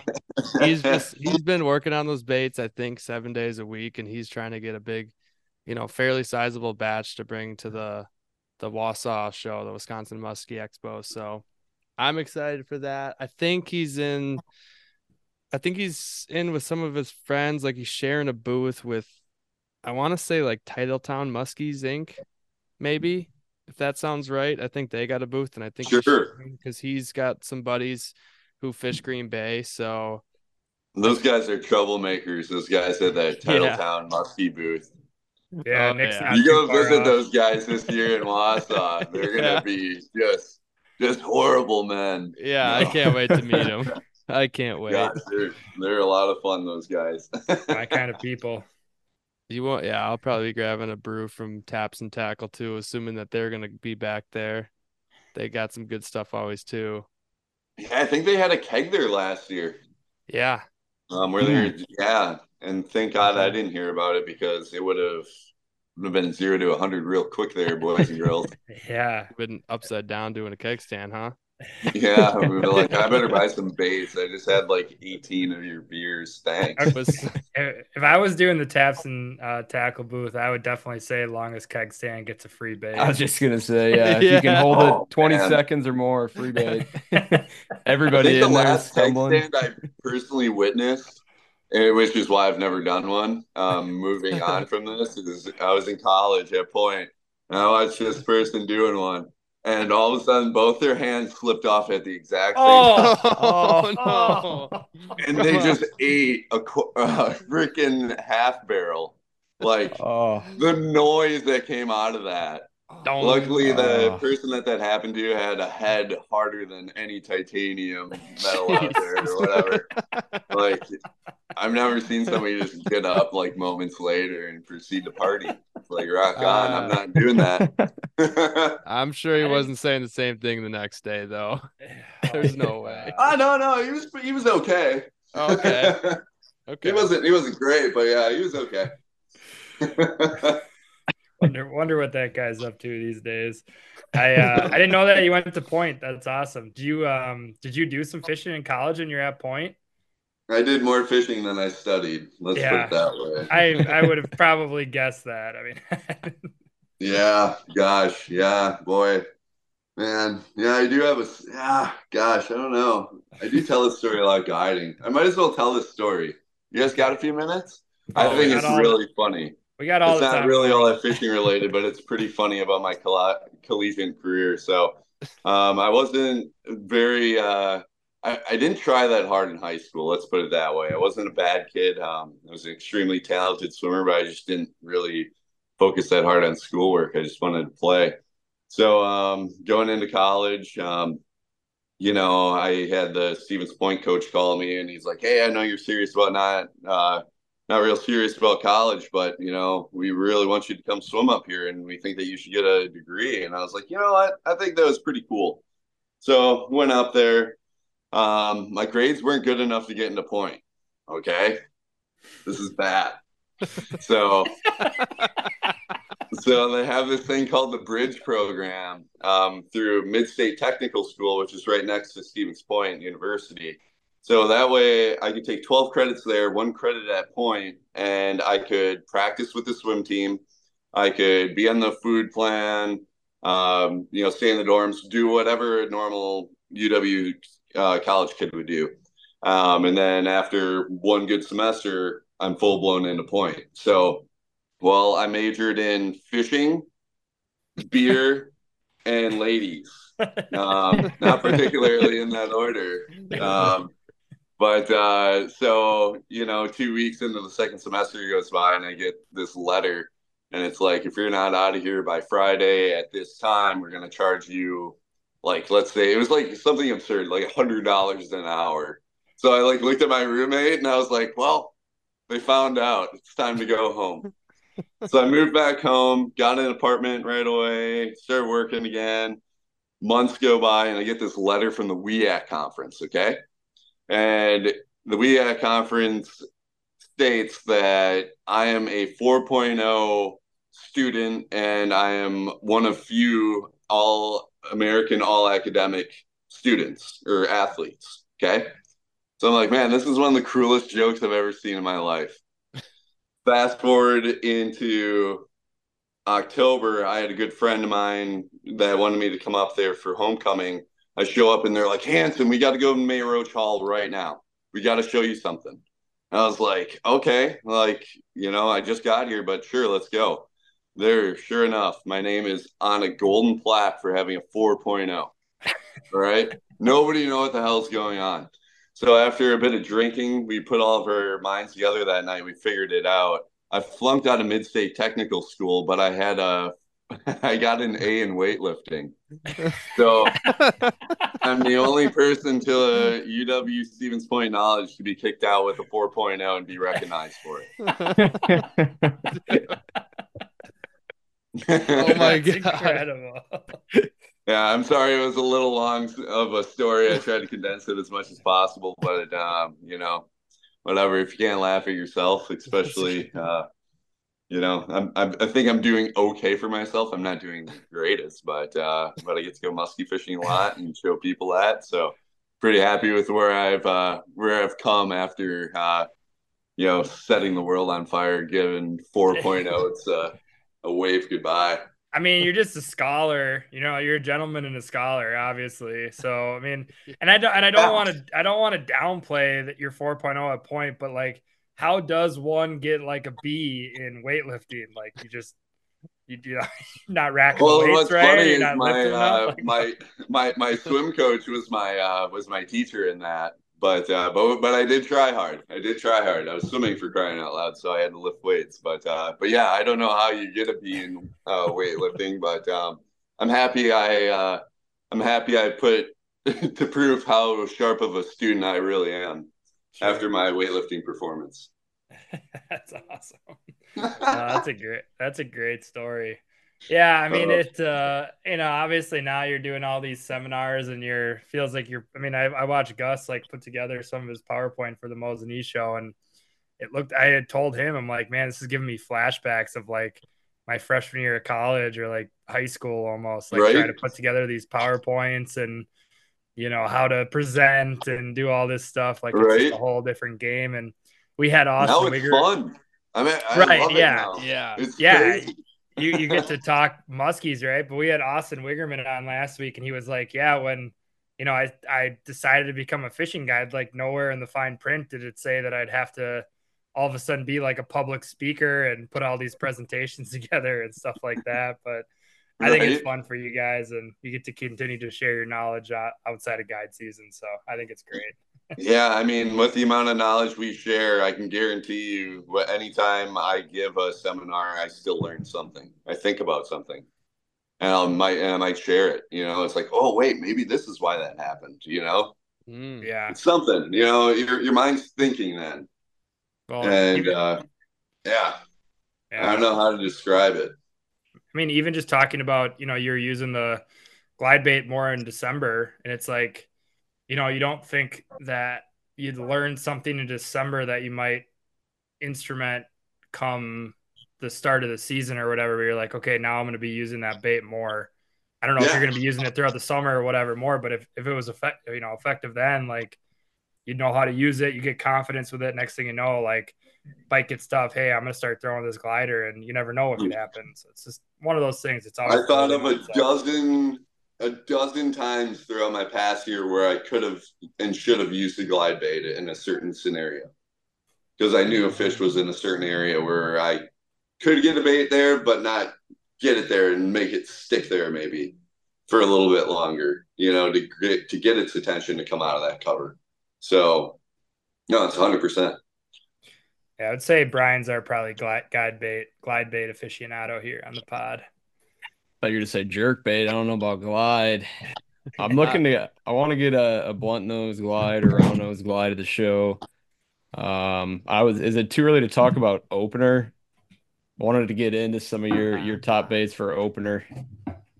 For my opener, Yeah, let's assume. Let's assume this winter continues how it's been. It's going to be a warm spring. These fish are going to be on your traditional shallow structure for the most part. What kind of presentation are you giving them? gosh, you know, with this, I, I never thought about this. I Good question. I wonder if these fish are going to spawn at the same time as, you know, based on daylight, or if they're going to spawn sooner if we given the chance at having warmer water conditions. Um, that always gets me thinking, but um, I'm, I'm hoping that it's going to be warmer than normal. You know, last year ice out was really late. We were dealing with really cold water temperatures. Um, but a lot of times I'm throwing a lot of twitch baits, you know, five, six inch twitch baits. Um, and I'm working them kind of similar to a glide bait. That's why I think I don't throw a lot of glide baits because the way I throw a twitch bait is very similar to a glide bait. And I find that it kind of throws a little bit more flash vibration into the water. I do think that there's a time where those fish don't like that, but you won't know that until you're throwing one side by side. But um, yeah, I'll be throwing a lot of you know very small blades, working them slow. IC sevens in particular, that was really good right off the bat last season. I my top water game early in the year is typically pretty decent. This year, top water just sucked, but I'm not gonna write that off quite yet. But I would say a lot of twitching of crankbaits. Um, beavers are always good too, right away in the spring. I work those close to unweighted. If I do work it weighted at all, it's something like on a regular baby beaver, I'd throw maybe a quarter of an ounce on there, maybe less, and um, throwing a a bell sinker on the actual nose of the bait with two split rings Um, I saw a video on that earlier this year. I wish I could give the guy credit. I forgot his name. Um, in fact, I think Austin Austin Wiggerman shared it, so he would know. But um, he would put a bell sinker on the nose of that beaver with two s- split rings, and when you work that thing, that knocks against the face of that beaver. Damn. Oh. It's just a subtle More knock. Um, it it mimics the same knocking sound that the midsection and the front and rear section make with one another too. It's just a real subtle knock, but um, that way it's kind of knocking in one place, knocking in the second place, knocking in the third place. So um, that's how I'm rigging my beavers a lot of times during the spring, but mainly just shallow stuff. Um, if I know that those muskies are done spawning on Cisco bodies of water, I'm going to go out to those deeper basin areas adjacent to their spawning grounds, look for bait, and just cast aimlessly among those bait piles because there's piles of muskies out there too. Brian, what did you catch your big fish on opener weekend two years ago? That was kind of weird. I'm trying to remember the bait, but I uh, thought it was Mini- something that mini Medussa. it was a mini Medussa. That's right. Yeah. A mini like- Medussa, nice. like two, three feet of water. Yeah, No kidding. popping it in no water. Were you working it around spawning crappies or anything like that? I don't know if we knew at the time. I mean, it was up. Was it on the rock bar? It was on like a what would Reed be in the summer a bulrush bed.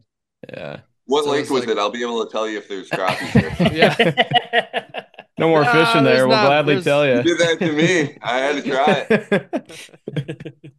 Almost had me. Uh, we were lake we is- were we were confused. We all of a sudden Brian's like he's the classic like gonna throw something different and every once in a while he strikes gold and I remember that time you pulled that bait and I was like what the hell are you doing dude like I'm not gonna catch anything sell them in like the two packs you know for like 17 oh, one of bucks. those, a micro one? No, No, no, no, it wasn't no, a no, micro. Max, it was okay the okay mini. was it the mini Okay. all right all right No, no, no, no. Yeah. I was like, damn, that's even more impressive. That's Yeah. I crazy. could I couldn't remember. I just, I just remember it was something like that. We just I don't even think we've ever thrown it really since that weekend or whatever. And Sure. Know. ended up producing our biggest fish that that weekend and one of the bigger ones we've ever had during opener. We've historically, you know, had okay numbers, but have had a hard time finding some of those bigger fish during opener. You know, Oh, everybody does. I mean, the the few that you see on social media are because you're friends with 400 plus different muskie anglers, and you saw maybe two or three big ones in northern Wisconsin get caught on opening weekend. You know, Mhm. um, I'm not saying that's true all the time, but like most of the time, it's super cold, and you see two to five other people have really good success with big ones, and it makes us feel like we don't know what the hell we're doing. But you're fishing around those small ones and catching those, those big ones aren't going to be too far away either. What uh what other mods have you made to your beaver? Because I've been curious this off season about trying to rig up mine and do something different with it. I know people have swapped out the tail and put on a blade of some sorts. Um You're Like you said- curious about my beaver? Yeah, yeah. Wow. Cut the Okay. tape, cut the tape. It's just Uh, long hair, how guys. Have, how have It's you just long bedazzled hair. your beaver It's just long. to make it more appealing? oh gosh. No, uh, the blades. I do a lot of blades on the back. I throw a willow leaf blade back there, um, depending on the size of the beaver. Uh, depend, you know, depends on the size of the blade, but I like willows a lot. Um, Colorado, I feel like it changes its action a little bit too much. It kind of drags it a little bit more than I'd like on that drop. So, um, and they're super easy to make. I mean, Brian makes them; they're great. Um, but if you have a little bit of you know, just 274 pound single strand wire. You buy a Mhm. spool that for 7.99. Um, some shrink shrink tubing, treble hook, your swivels, um, and the blade. I mean, you can make these things for nickels.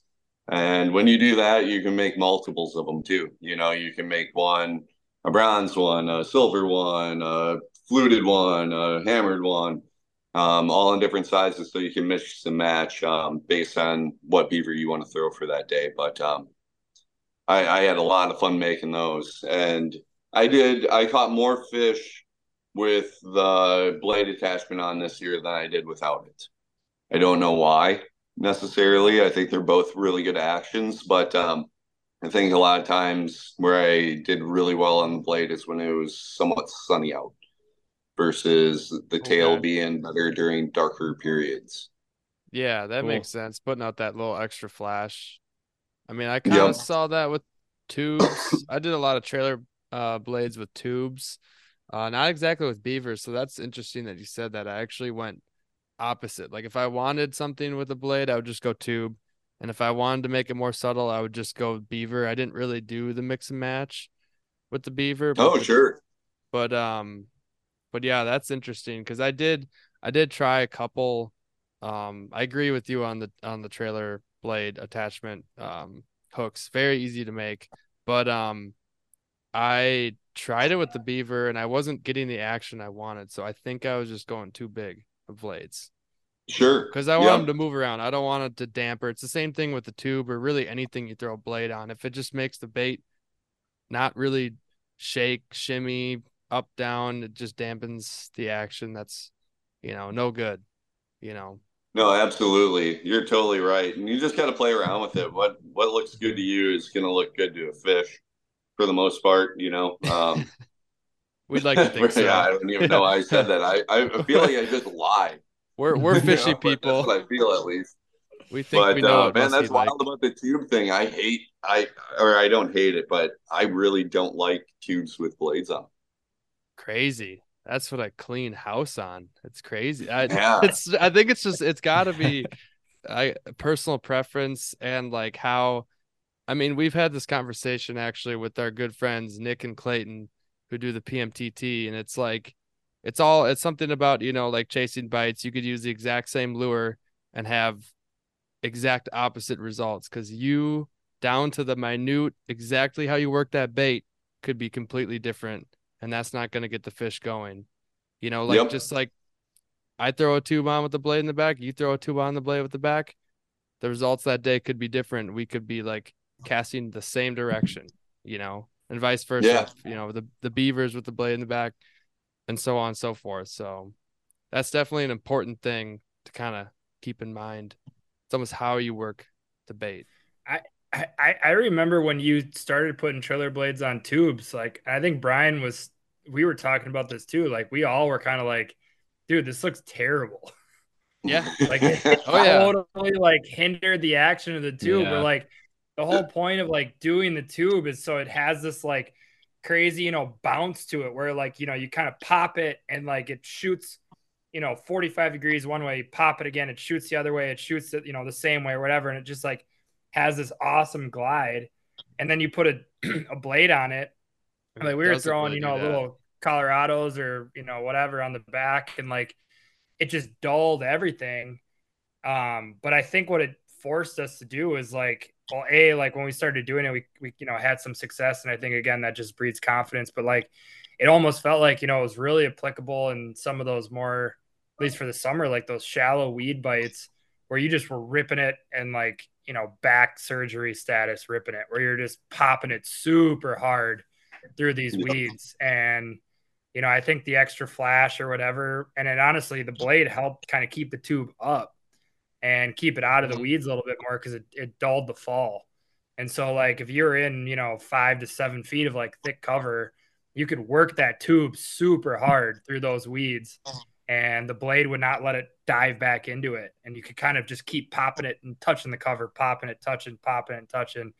And once you kind of got that rhythm down, like you were talking about on our last pod, with you get the rhythm down with the the, the big Medussas, and you actually said something that blew my mind. Where you're like, I actually can work, I can work the Medussas more aggressively, and it's actually easier on my body once I get a rhythm down, rather than doing big Yep. long sweeps, you know.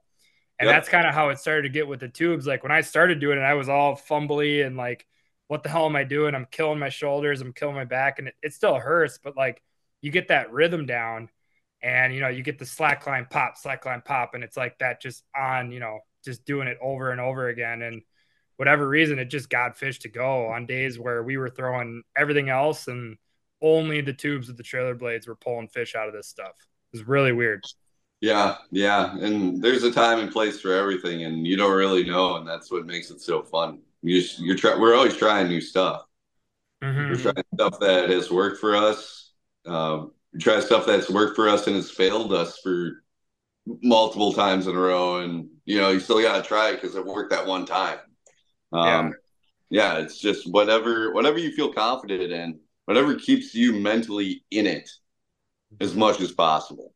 Because objectively, a tube and even a Medussa are like weird looking baits that a muskie no. would eat. You know what I mean? Like no, absolutely. tube with a blade. This is a circular object, you know, whatever color you want. Look at a bucktail. Yeah. Right. Yeah, seriously. What? Nobody can tell me what a bucktail looks like accurately. it doesn't have fins on it.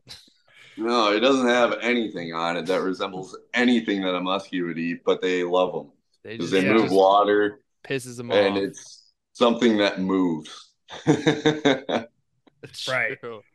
And like a Medussa, I mean, I I don't I mean, unless you're fishing the Fox River, like I don't see too many fish with four tails on them. Three or four. Oh my god. I say that respectively. We grew up in Appleton. All right, don't want to get don't want to get mad. Oh man, I fished on my buddy's dock almost every day after high school and we pulled some funky looking shit out of that river. yeah, that brings me back. Oh yeah. man. I had a girl once tell me kiss me where it stinks, so I took her over to Appleton. I thought it was Kaukauna. No, yeah, shoot. come on now. That's only when the wind blows from the north. No, no, it is Kaukauna. You're right. it's definitely sorry, Kaukauna. Sorry, Brian. Sorry, Brian. uh, oh, Brian's a Kaukauna boy, huh? yeah, that's is. where I'm currently at. Oh, right on. No. Yeah. It doesn't I, usually I, stink unless you're a mile down the road, so I got lucky. Yeah. right on. Oh, oh boy. All right. Well, uh, anything else we want to touch on here, fellas? This was a good, another long format pod, which with Gus during the winter season, I don't feel too bad having to edit these things. These are a lot of fun, just kind of open it up and and chatting. Um, anything else you guys want to touch on it? Because I got I got a one or two more things, so I just always like to always like to ask. Uh, go for it. I think I think I'm good. We we did a we did a good discussion on a bunch of stuff, past and future things. So sure. All right. Well, we asked this question to Greg, and I know the new year has passed a little bit, but uh, give us some give us some resolutions here for 2024, fishing or or otherwise. What uh, what do you got as some goals set here for the upcoming season? If you've uh, if you've thought about that at all, if not, no worries. Oh gosh, yeah. I guess just fish harder than last year. Every year I say that. I just want to fish harder. It's going to be tough to do. Yeah, well, you know, there are still some days where, you know, it was very rare this summer that I did take a day off, but, um, you know, I do have to adult every once in a while too. And typically I wait for the last minute to do all my adulting so I can do it all at once. But, um, yeah, just fish even harder than the last year. And, um, you know, I don't want to ever put a number on how many muskies I want to have boated or, sure. you know, how many big ones because you just don't know. It's just it's all based on the year that's given to you. Like last year was a tough year for big fish during the summer, but it was an excellent year for them in the fall. Um, and you could say kind of the opposite of the year before that. Um, or actually, yeah. But um, but yeah, it's just yeah, fish more.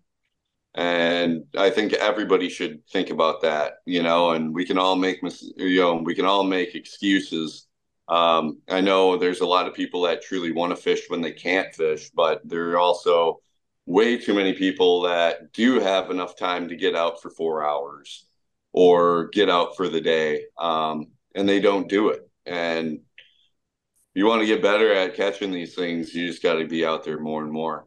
And that's what I'm going to continue to do. Yeah. I, I mean, I think it's a goal of ours through this podcast is to help people light the fire a little bit, you know, that listen in and hear guys like yourself that are doing it. Um, so I think that's all good stuff. I mean, it's hard. It is hard in the muskie world to put a number on things or goal wise. Um, but it's always just kind of, I'm always just kind of curious is like just high level stuff, you know, like for me this year, I really want to catch a big fish out of clear water. I've done it, but it's been very limited. You know, we we haven't fished too many clear bodies of water, and we got a few few of them coming up on the PMTT schedule. Um, we've kind of run down some things tournament wise, but it's always fun just to kind of think. You know, you, you, you set the goals in the middle of winter, whether you remember them or not, come season. But it's always fun to just kind of think Yeah. about them. You know, like hey, it'd be awesome to catch you know, a four footer in northern Wisconsin during the month of June, something, you know, like we haven't been able to figure out, you know, figuring out that open water bite or whatever, getting some bigger fish to move earlier in the season. So, yeah, no, I was just kind of curious to hear if there's anything particular that you're like, hey, you know, I kind of didn't do a good a job of that last year. Maybe this year I can kind of step it up or whatever in this area. Yeah, uh, man, I I'd be the first one to tell you if I didn't think I did a good job. But Yeah. uh, I think I could have done better at sometimes. But um, I'm just happy with how hard I tried.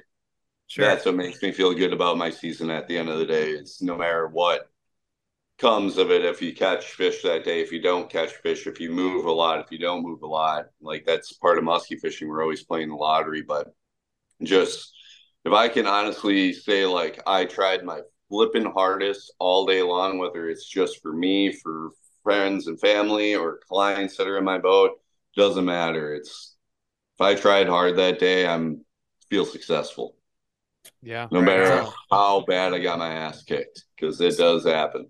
it That's happens all, a yeah, lot. that's all you can ask for is just trying your freaking hardest out there, man. Because sometimes it's just the time that you put in, and then they then they hand you one. You know, sometimes it's almost like you think the water owes you one, like you almost just by putting in that extra time.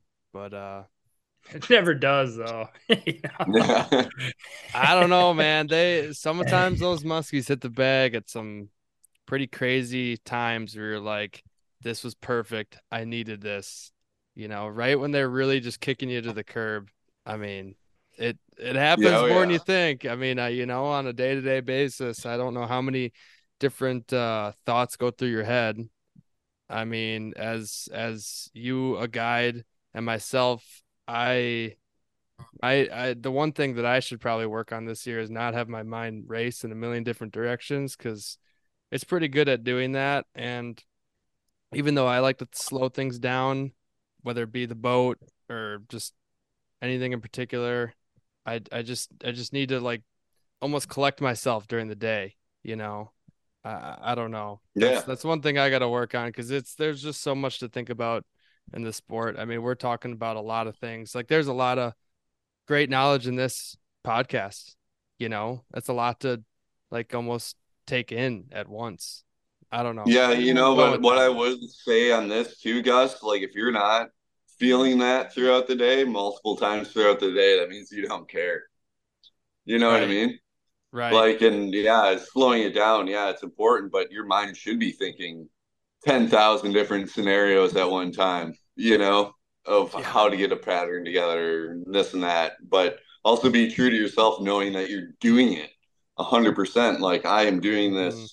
100% the way I should be doing this right now.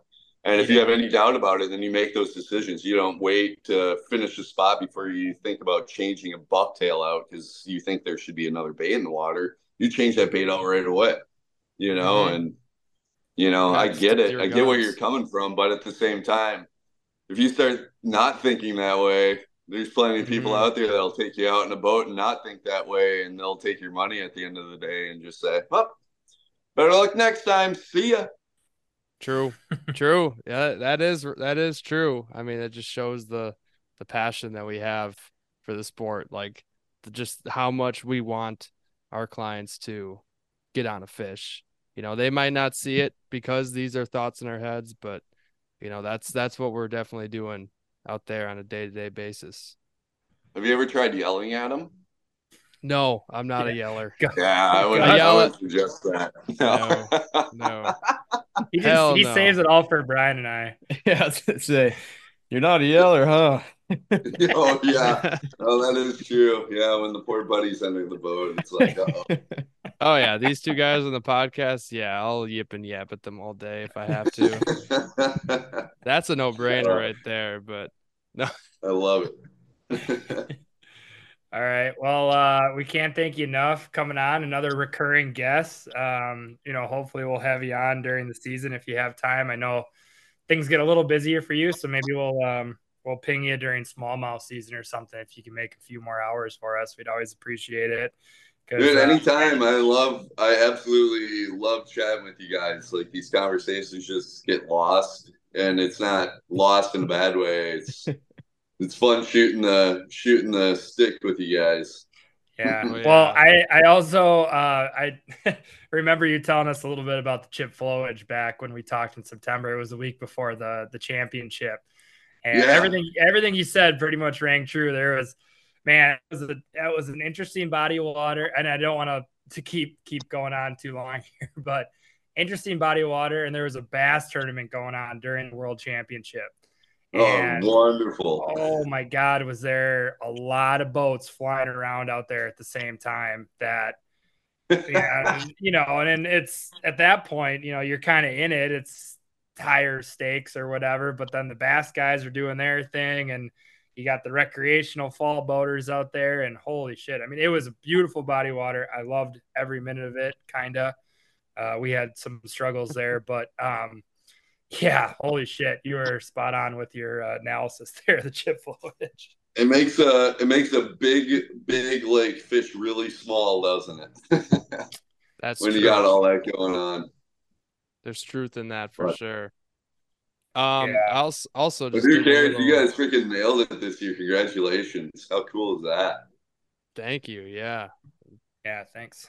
It's fun. Really. Uh. Well deserved. That's awesome. That's that's not easy going to that many bodies of water and being consistent. Uh, Let me uh, tell you, that is that is not easy. Certainly. Uh, certainly all came together in the last few minutes on the second day. we were down bad.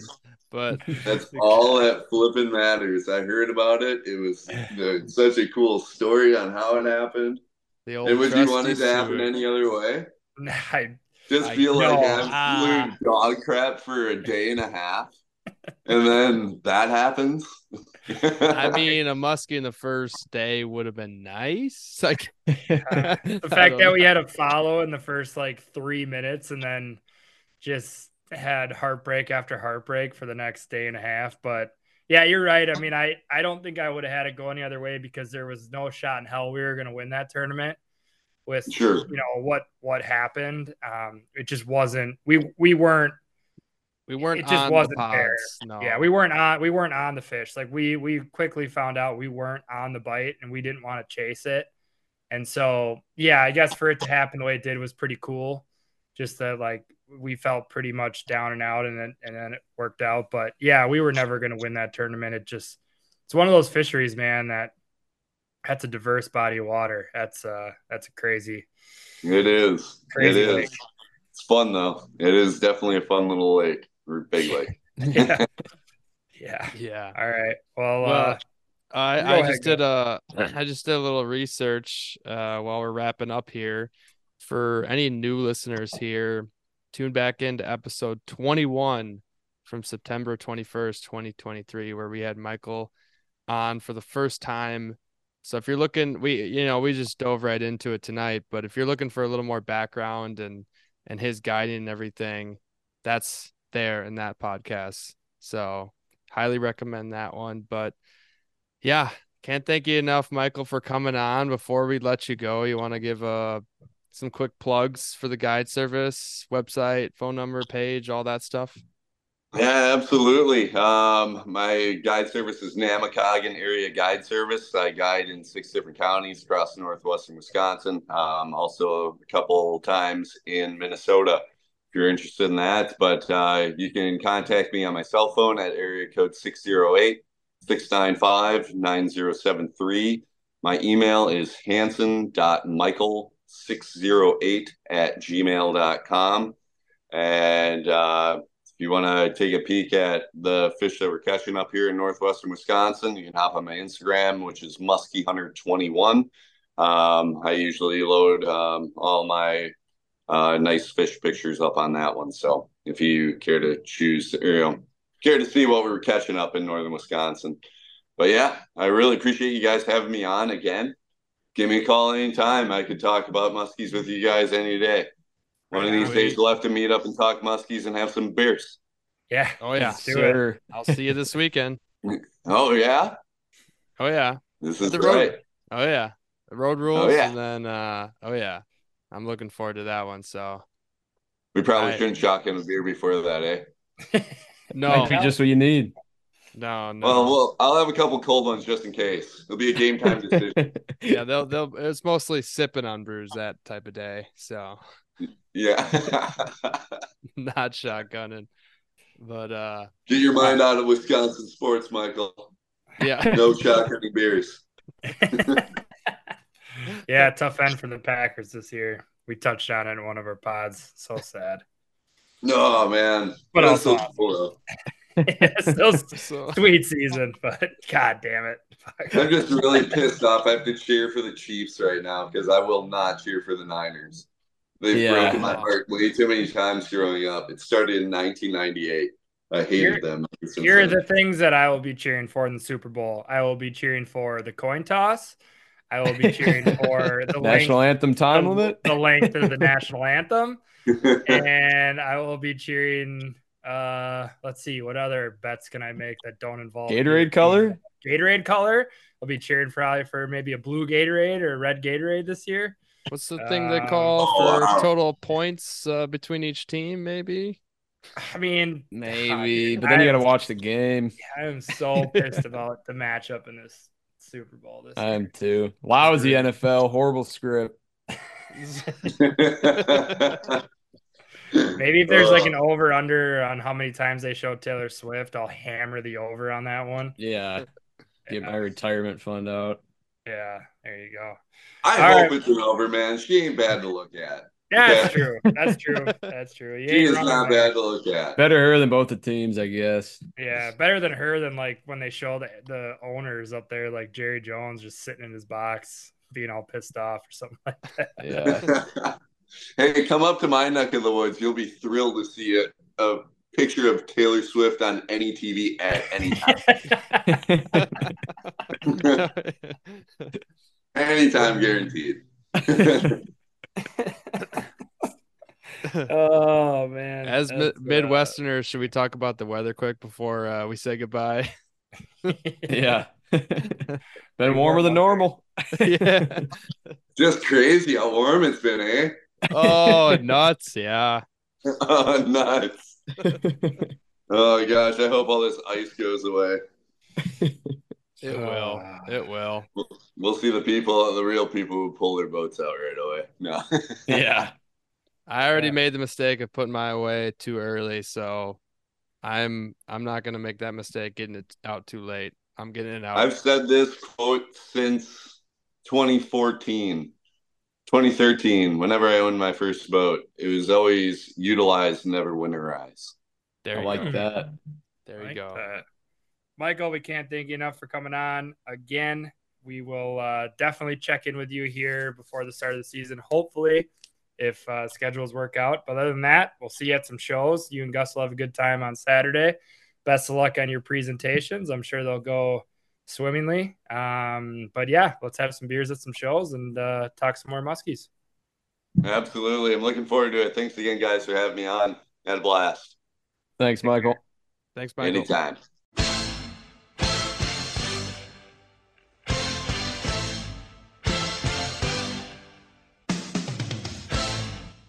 Can't thank Michael enough for coming on here tonight to chit chat muskies here uh, during this winter day that we got. And um yeah, we really tackled some great topics there. You know, we we got on some tips for late, late fall, you know, some some odd fishing times that people aren't uh, used to being able to do in the North Woods or really anywhere in Wisconsin because of the weather, the uh, the changes of of the uh, seasons for muskies going to December 31st now statewide.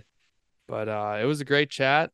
Uh, definitely dial this one back up, save it in your uh, in Spotify or Apple or whatever you use for podcasts to dial back up on you know October 1st of 2024. So uh, with that being said, what did you boys take away from there? Who wants to start?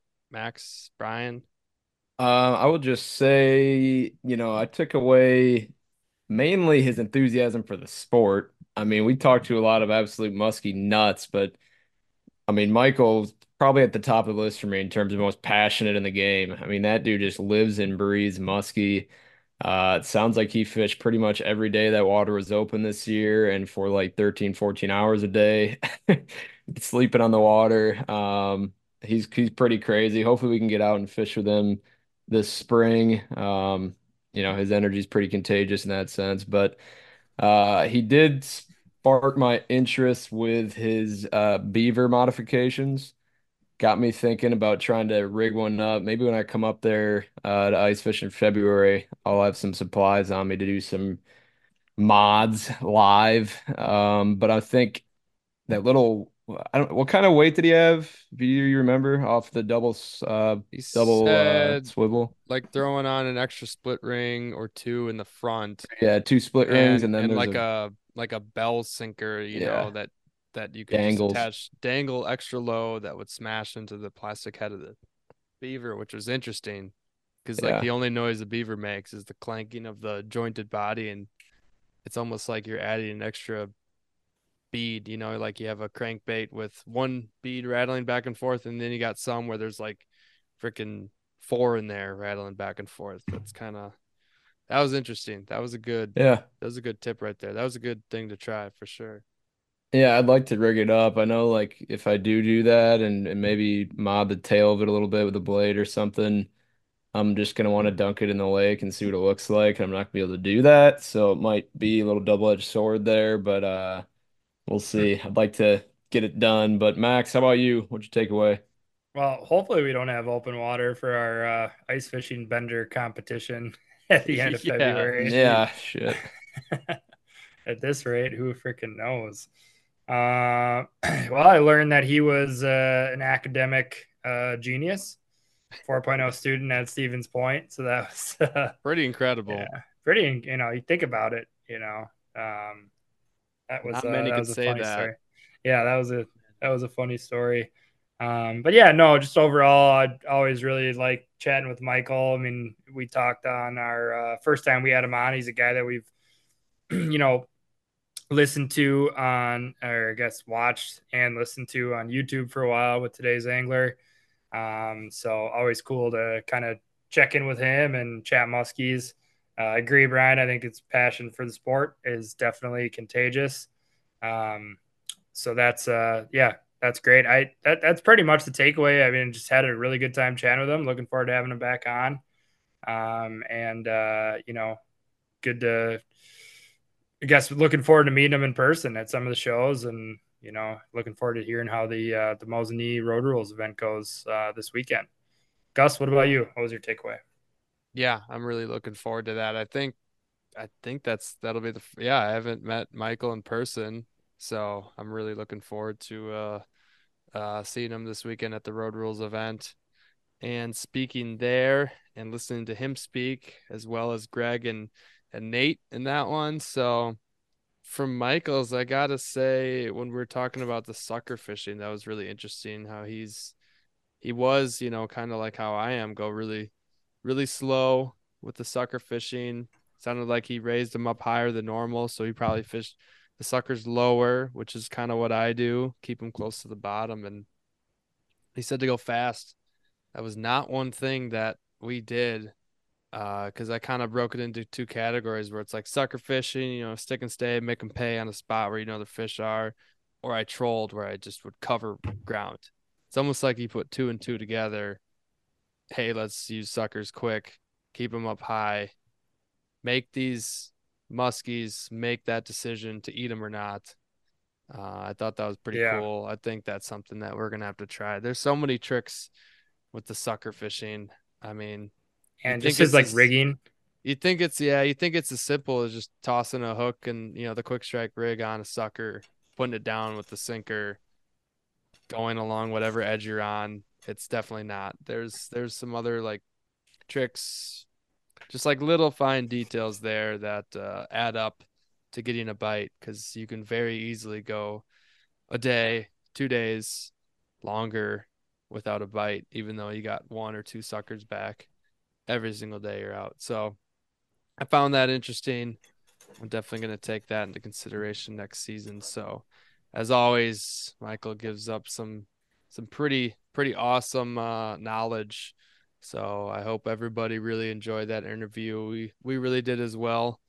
So uh, yeah, I think uh, I don't think there's too much more to be to talk about. We already got the uh, road rule stuff. After that, we'll probably discuss about Milwaukee Muskie Expos coming up pretty soon, mid mid February. Merch update. Don't, don't want to get too far ahead of ourselves. Yeah, I mean, there's there's no, I don't I don't have them in hand, but the hats are not in yet. I'm looking forward to the hats. Um, as you all saw on our Instagram, if you follow us there, the Muskies on Tap Instagram, we threw up a poll with hat colors and colorways. Uh, they're ordered and they're on their way. And uh, I'm really looking forward to that. We got that just in time so that they can arrive before crossing my fingers before Milwaukee Muskie Expo and bringing those in person to uh, sell to all the all the people there, the listeners, new hopefully new listeners that we pick up, and I'll have those at all the three shows that I'm going to uh, Milwaukee, Minneapolis, and Wausau. So I really look forward to uh, walking around there and meeting some of you guys and gals, and you know, just chatting, chatting muskies. I'm really looking forward to it. You know, I had a nice little break from kinda, you know, not doing too much musky things, and now it's now it's really on the mind. You know, I'm. Mm-hmm. Well, I know what colors did we go with for the hats? We went with five. I got five different colors. So wow. the coyote brown, the camo, the heather gray, the charcoal gray, and moss green. No mm. shortage of options there. I think they all look great. I probably will be definitely wearing the camo one a lot. I'm a big time camo dude. I was definitely impressed with the coyote brown. I think that was the most popular. I don't see that color hat around too much, so I think Brian, what color are you going with? I got to see him in person first. I like the looks of the camo online, but we'll see. I mainly got to figure out which one fits my Mel the best. They all fit a mm-hmm. little different. Well, you got that uh, pencil head. Dog, you got that last button snapback head, boy. we got some late night chirps going on here. You got that head that hasn't grown since middle school, boy. oh shit. oh, well, we're really looking right. forward to the hats. The uh the mod hats are gonna be a, a sweet addition. We'll be repping.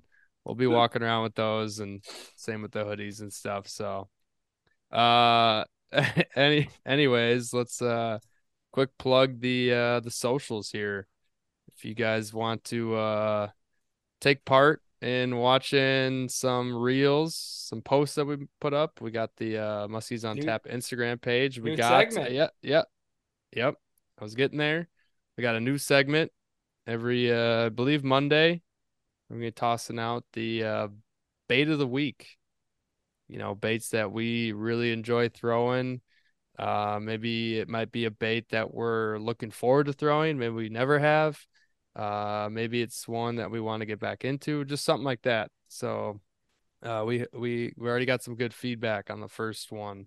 We put out the uh the seven nine trigger from Musky Mayhem in good time right after the interview with Austin Wiggerman. He kind of reminded us how much we really love that bait.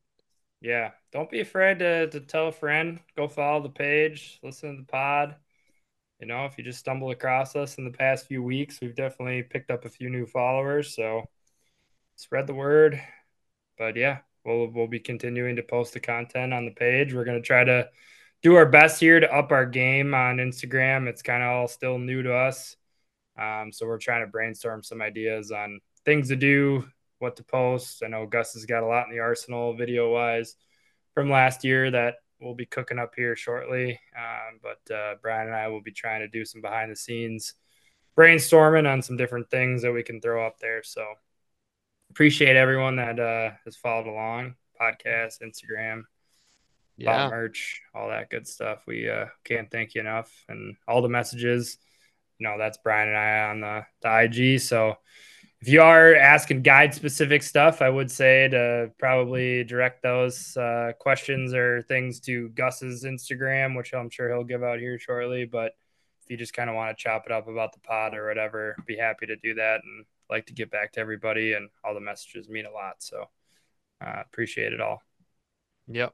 We appreciate all the listeners. And uh, if you're still sticking around here at this point, one more favor that we'd like to ask you if you could go on whatever streaming platform you're on and give us give us a rate. We'd uh we'd love a review a uh, uh on the podcast. That would mean a lot. You know i think on spotify yeah spotify you can like swipe up and leave comments. We always enjoy reading those. We've had quite a few um from from older podcasts. Those are fun to uh, read as well so uh, yeah, when with that being said, I got my own Instagram account, Suggs Fishing, and Facebook Suggs Fishing Guide Service. If you want to book a trip, get a hold of me on one of those socials or my website, www.suggsfishing.com. Uh, really looking forward to this 2024 season, and it's gonna be a good one. I'm, uh, yeah, I just can't say enough good things, even though it's still January, February of, of this year. But we're li- really looking forward to it. So we'll uh, we'll wrap this one up here tonight. Brian, you want to take us away? Got an outro for us here. All right, ladies and gentlemen, the time is coming. We already know who's going to be in the big game the Chiefs and the 49ers. Who gives a fuck? What about this Super Bowl? Let's see the sec- third place game Lions, Ravens. We got to get that thing aired somewhere because nobody wants to see Taylor Swift all freaking night. Thank you guys for listening to this episode. Let's hope for some colder weather ahead. Everybody get out there on the lake this winter. Peace.